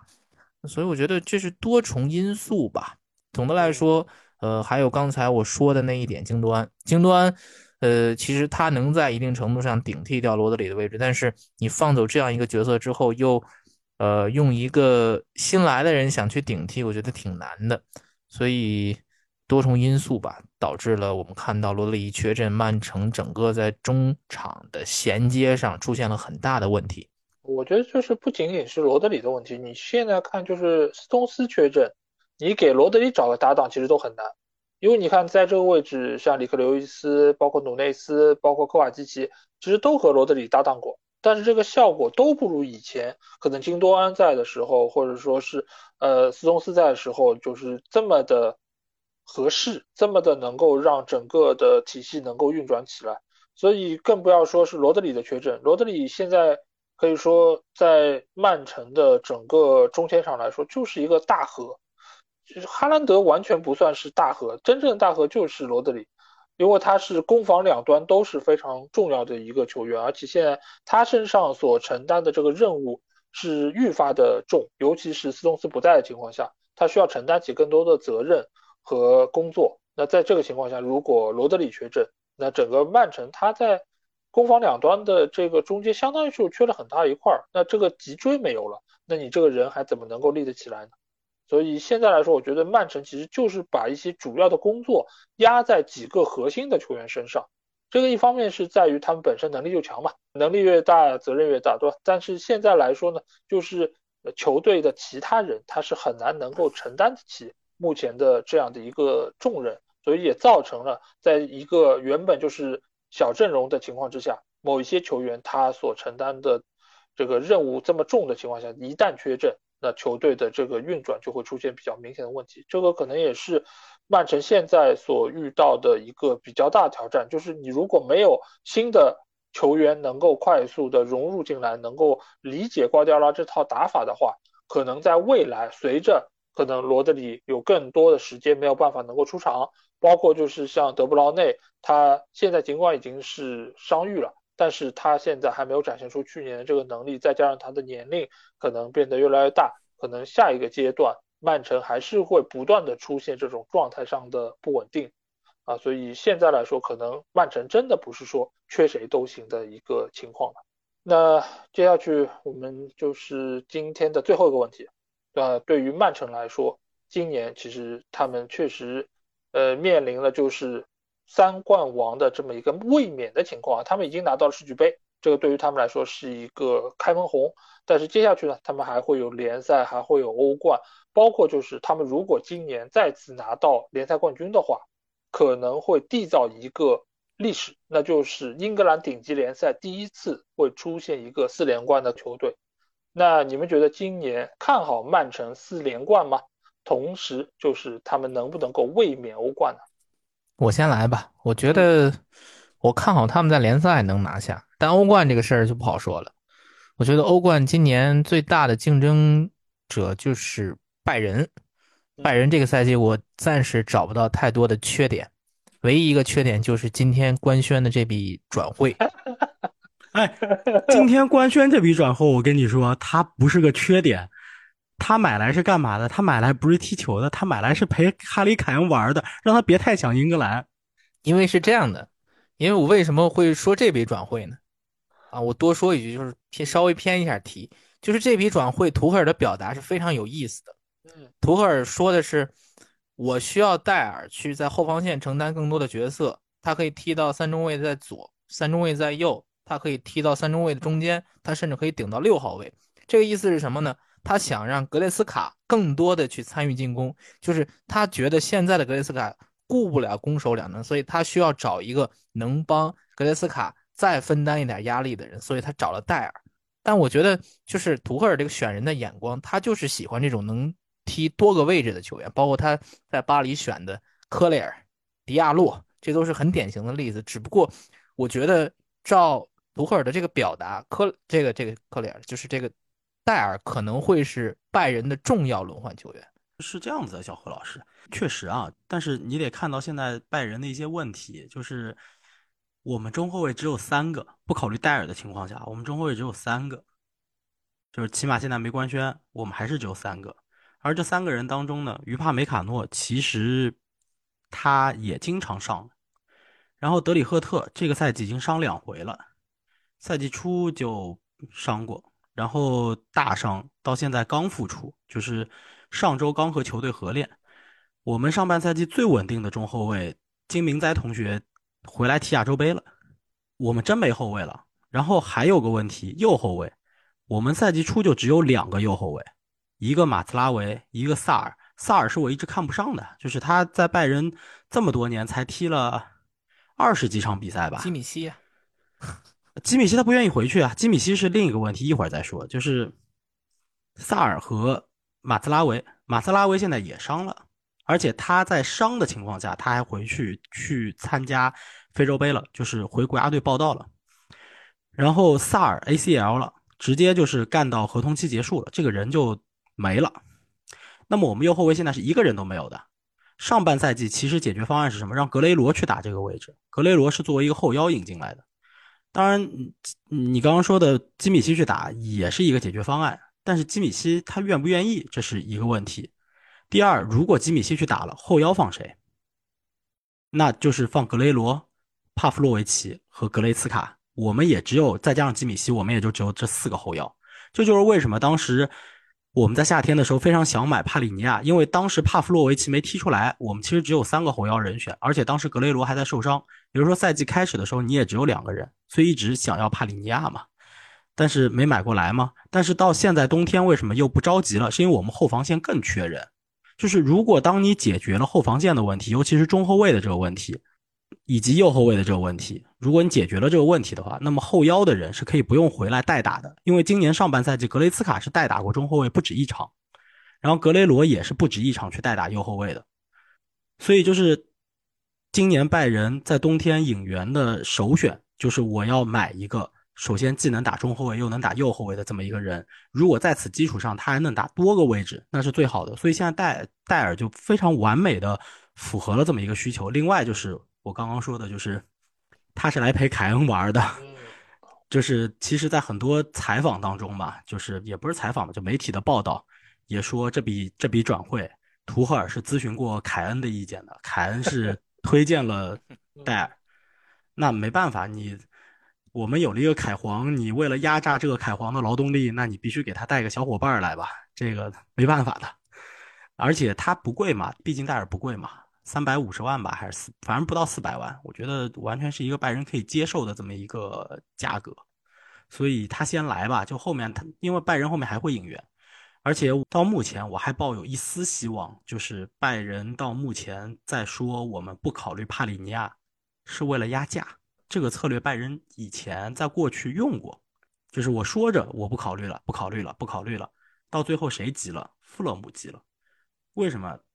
那个昨天应该是帕里尼亚接受了 Sky Sports 天空体育的一个采访，他明确表达了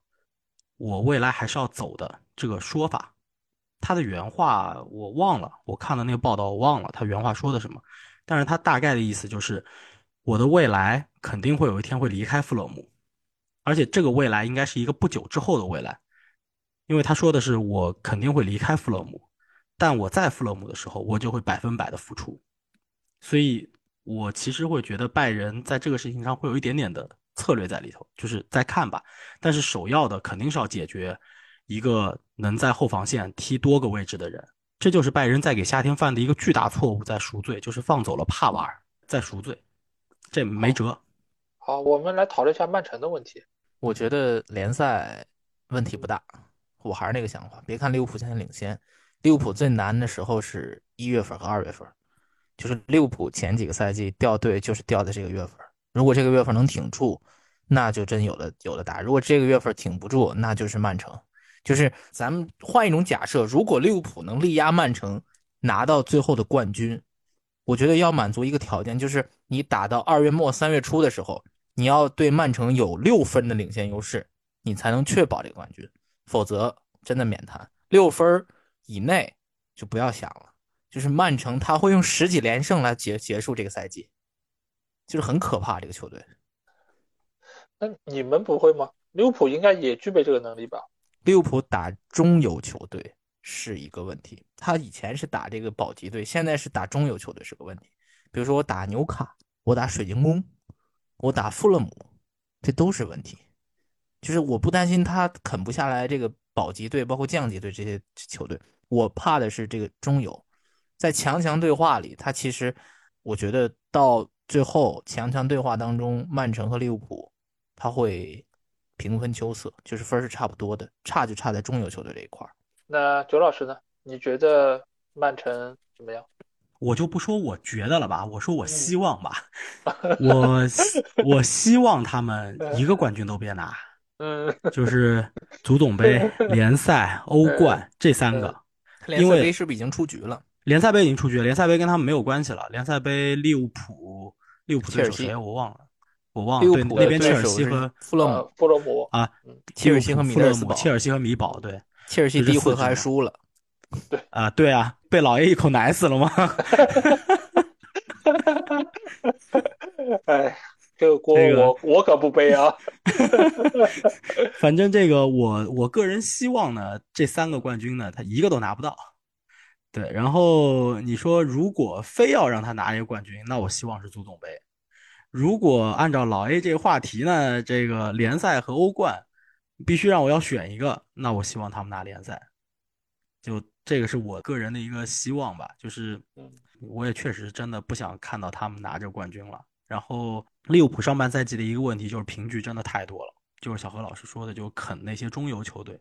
联赛夺冠真的就是看虐菜的能力，就是能不能稳定虐菜，这个真的蛮重要的。然后现在对于利物浦来说，有一个巨大的挑战，确实就是出现在一月份和二月初，就是萨拉赫离队的这段时间。因为至少从上半赛季目前来看，萨拉赫的对于球队整一个战术体系的作用。目前看无可替代，而且通过联赛杯的这个情况来看，埃利奥特打到那个位置效果并不好。然后利物浦在最近这个阶段里头，下周要客场打伯恩茅斯，不是一场很好打的比赛。然后接下来二月初要连战切尔西和阿森纳。这个二月十号这一轮，如果埃及踢进决赛，踢进四强的话，他应该也回不来，要主场打伯恩利。这四场比赛确实对于利物浦来讲蛮重要的。利物浦最难的点在于，队中其实萨拉赫走我不害怕，害怕什么？其实队中现在输赢就是在一个人身上，就是阿诺德。阿诺德现在就是一半天使一半魔魔鬼的存在，就是他不在，对对，我知道他伤，他伤了之后，问题就在于他不在场，对球队确实有影响；他在场，对球队也有影响，这就是很麻烦。就是大家如果细看这些丢球的话，有一半都逃脱不了阿诺德的责责任。就是他的那个位置，他踢开心了怎么都好，他踢不开心了什么动作都上，而且还漏，这是最关键的。而且你哎现在左后卫还只能让戈麦斯代打，哎，那天麻烦。那天我看到了一个很有意思的数据，就是非常非常有意思，就是这个赛季利物浦的所有丢球里头，只有一个是从阿诺德那一侧打进去的。难道咱俩观察有问题吗？还是数据显示跟我看到的不太一样啊？特别搞笑，就是我当当我看到这个数据的时候，我也诧异了一下。但是我找一下啊，我我我找找看这数据是发在哪。反正那天看到的时候，真的给我惊呆了。因为我看的利物浦的这赛季比赛其实挺多的，就是我看到对方创造出来有威胁的进攻，就是 xG 很高的地方都是从阿诺德那一侧打上去的，这就很麻烦。是我的印象和小何老师一样，我觉得就阿诺德这一侧确实是成为了对方重点关注的一个点，呃，而且就是因为他经常就插上助攻嘛，那这个其实不打你这边打谁呢？就算你落位原本就是在防守的位置，其实他的单对单的防守能力也不足，所以这个点我觉得就是现在克洛普他需要讲赌的这一个点，就是我想要进攻能够有更好的发挥，能够有更多的压制，那我就需要上他。但是呢，这里又是一个双刃剑，所以这个可能会在赛季的尾声阶段会有更多的一些风险在这个里面。那因为曼城它本身现在实力很强，而且到最后阶段它本身的稳定性也是很有保证的。那在这个情况下，就是目前来说，它仍然是夺冠概率最高的一支球队。你们现在都觉得是利物浦队是和他最接近的，你们就没有人考虑一下阿森纳吗？我那个老爷，你之前发在那个足球无双那一期，咱那个第一期盘点，嗯，然后底下还有一听众这个哦留言呢，说对说说这个九尾狐嘴硬，这个阿森纳都快崩盘了。我我必须我我我必须说呀，我我反正不是阿森纳球迷啊，这嗯我的意图是啥？大家自己想啊，到底是奶呢还是啥？就大家自己想啊，无所谓无所谓，我反正肯定不是阿森纳球迷，对吧？对，那个数据我找到了，不是我说的这个，它这个原始的数据是是这么说的，就是一个角度很特别的统计，是阿诺德本赛季各项赛事二十场比赛面对的左边锋，只进一个球，送出一个助攻，都是来自于戈登。问题是，这个统计就是直接的，还没有对对对间接的。对对对，这我认可，就是我只是说这是一个，就是它确实是一个非常有意思的统计，就是当然也证明了一个，也不能叫证明吧，就是说明一个所谓的单纯数据的一个无效性吧，就或者说一个误导性嘛。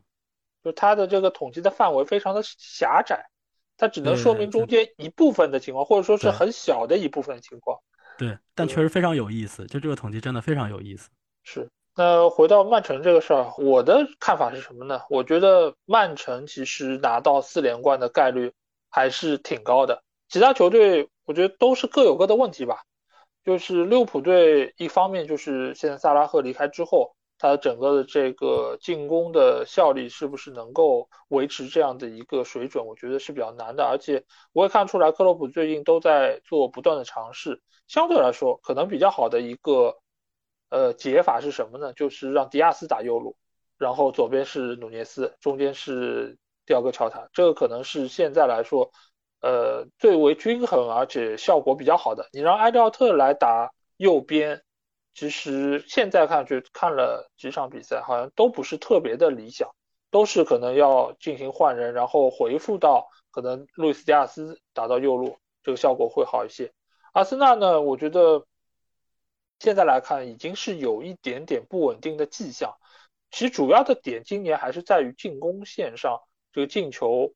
没有去年那么多，而且这个进球的点也相对来说，呃，没有去年那么的分散。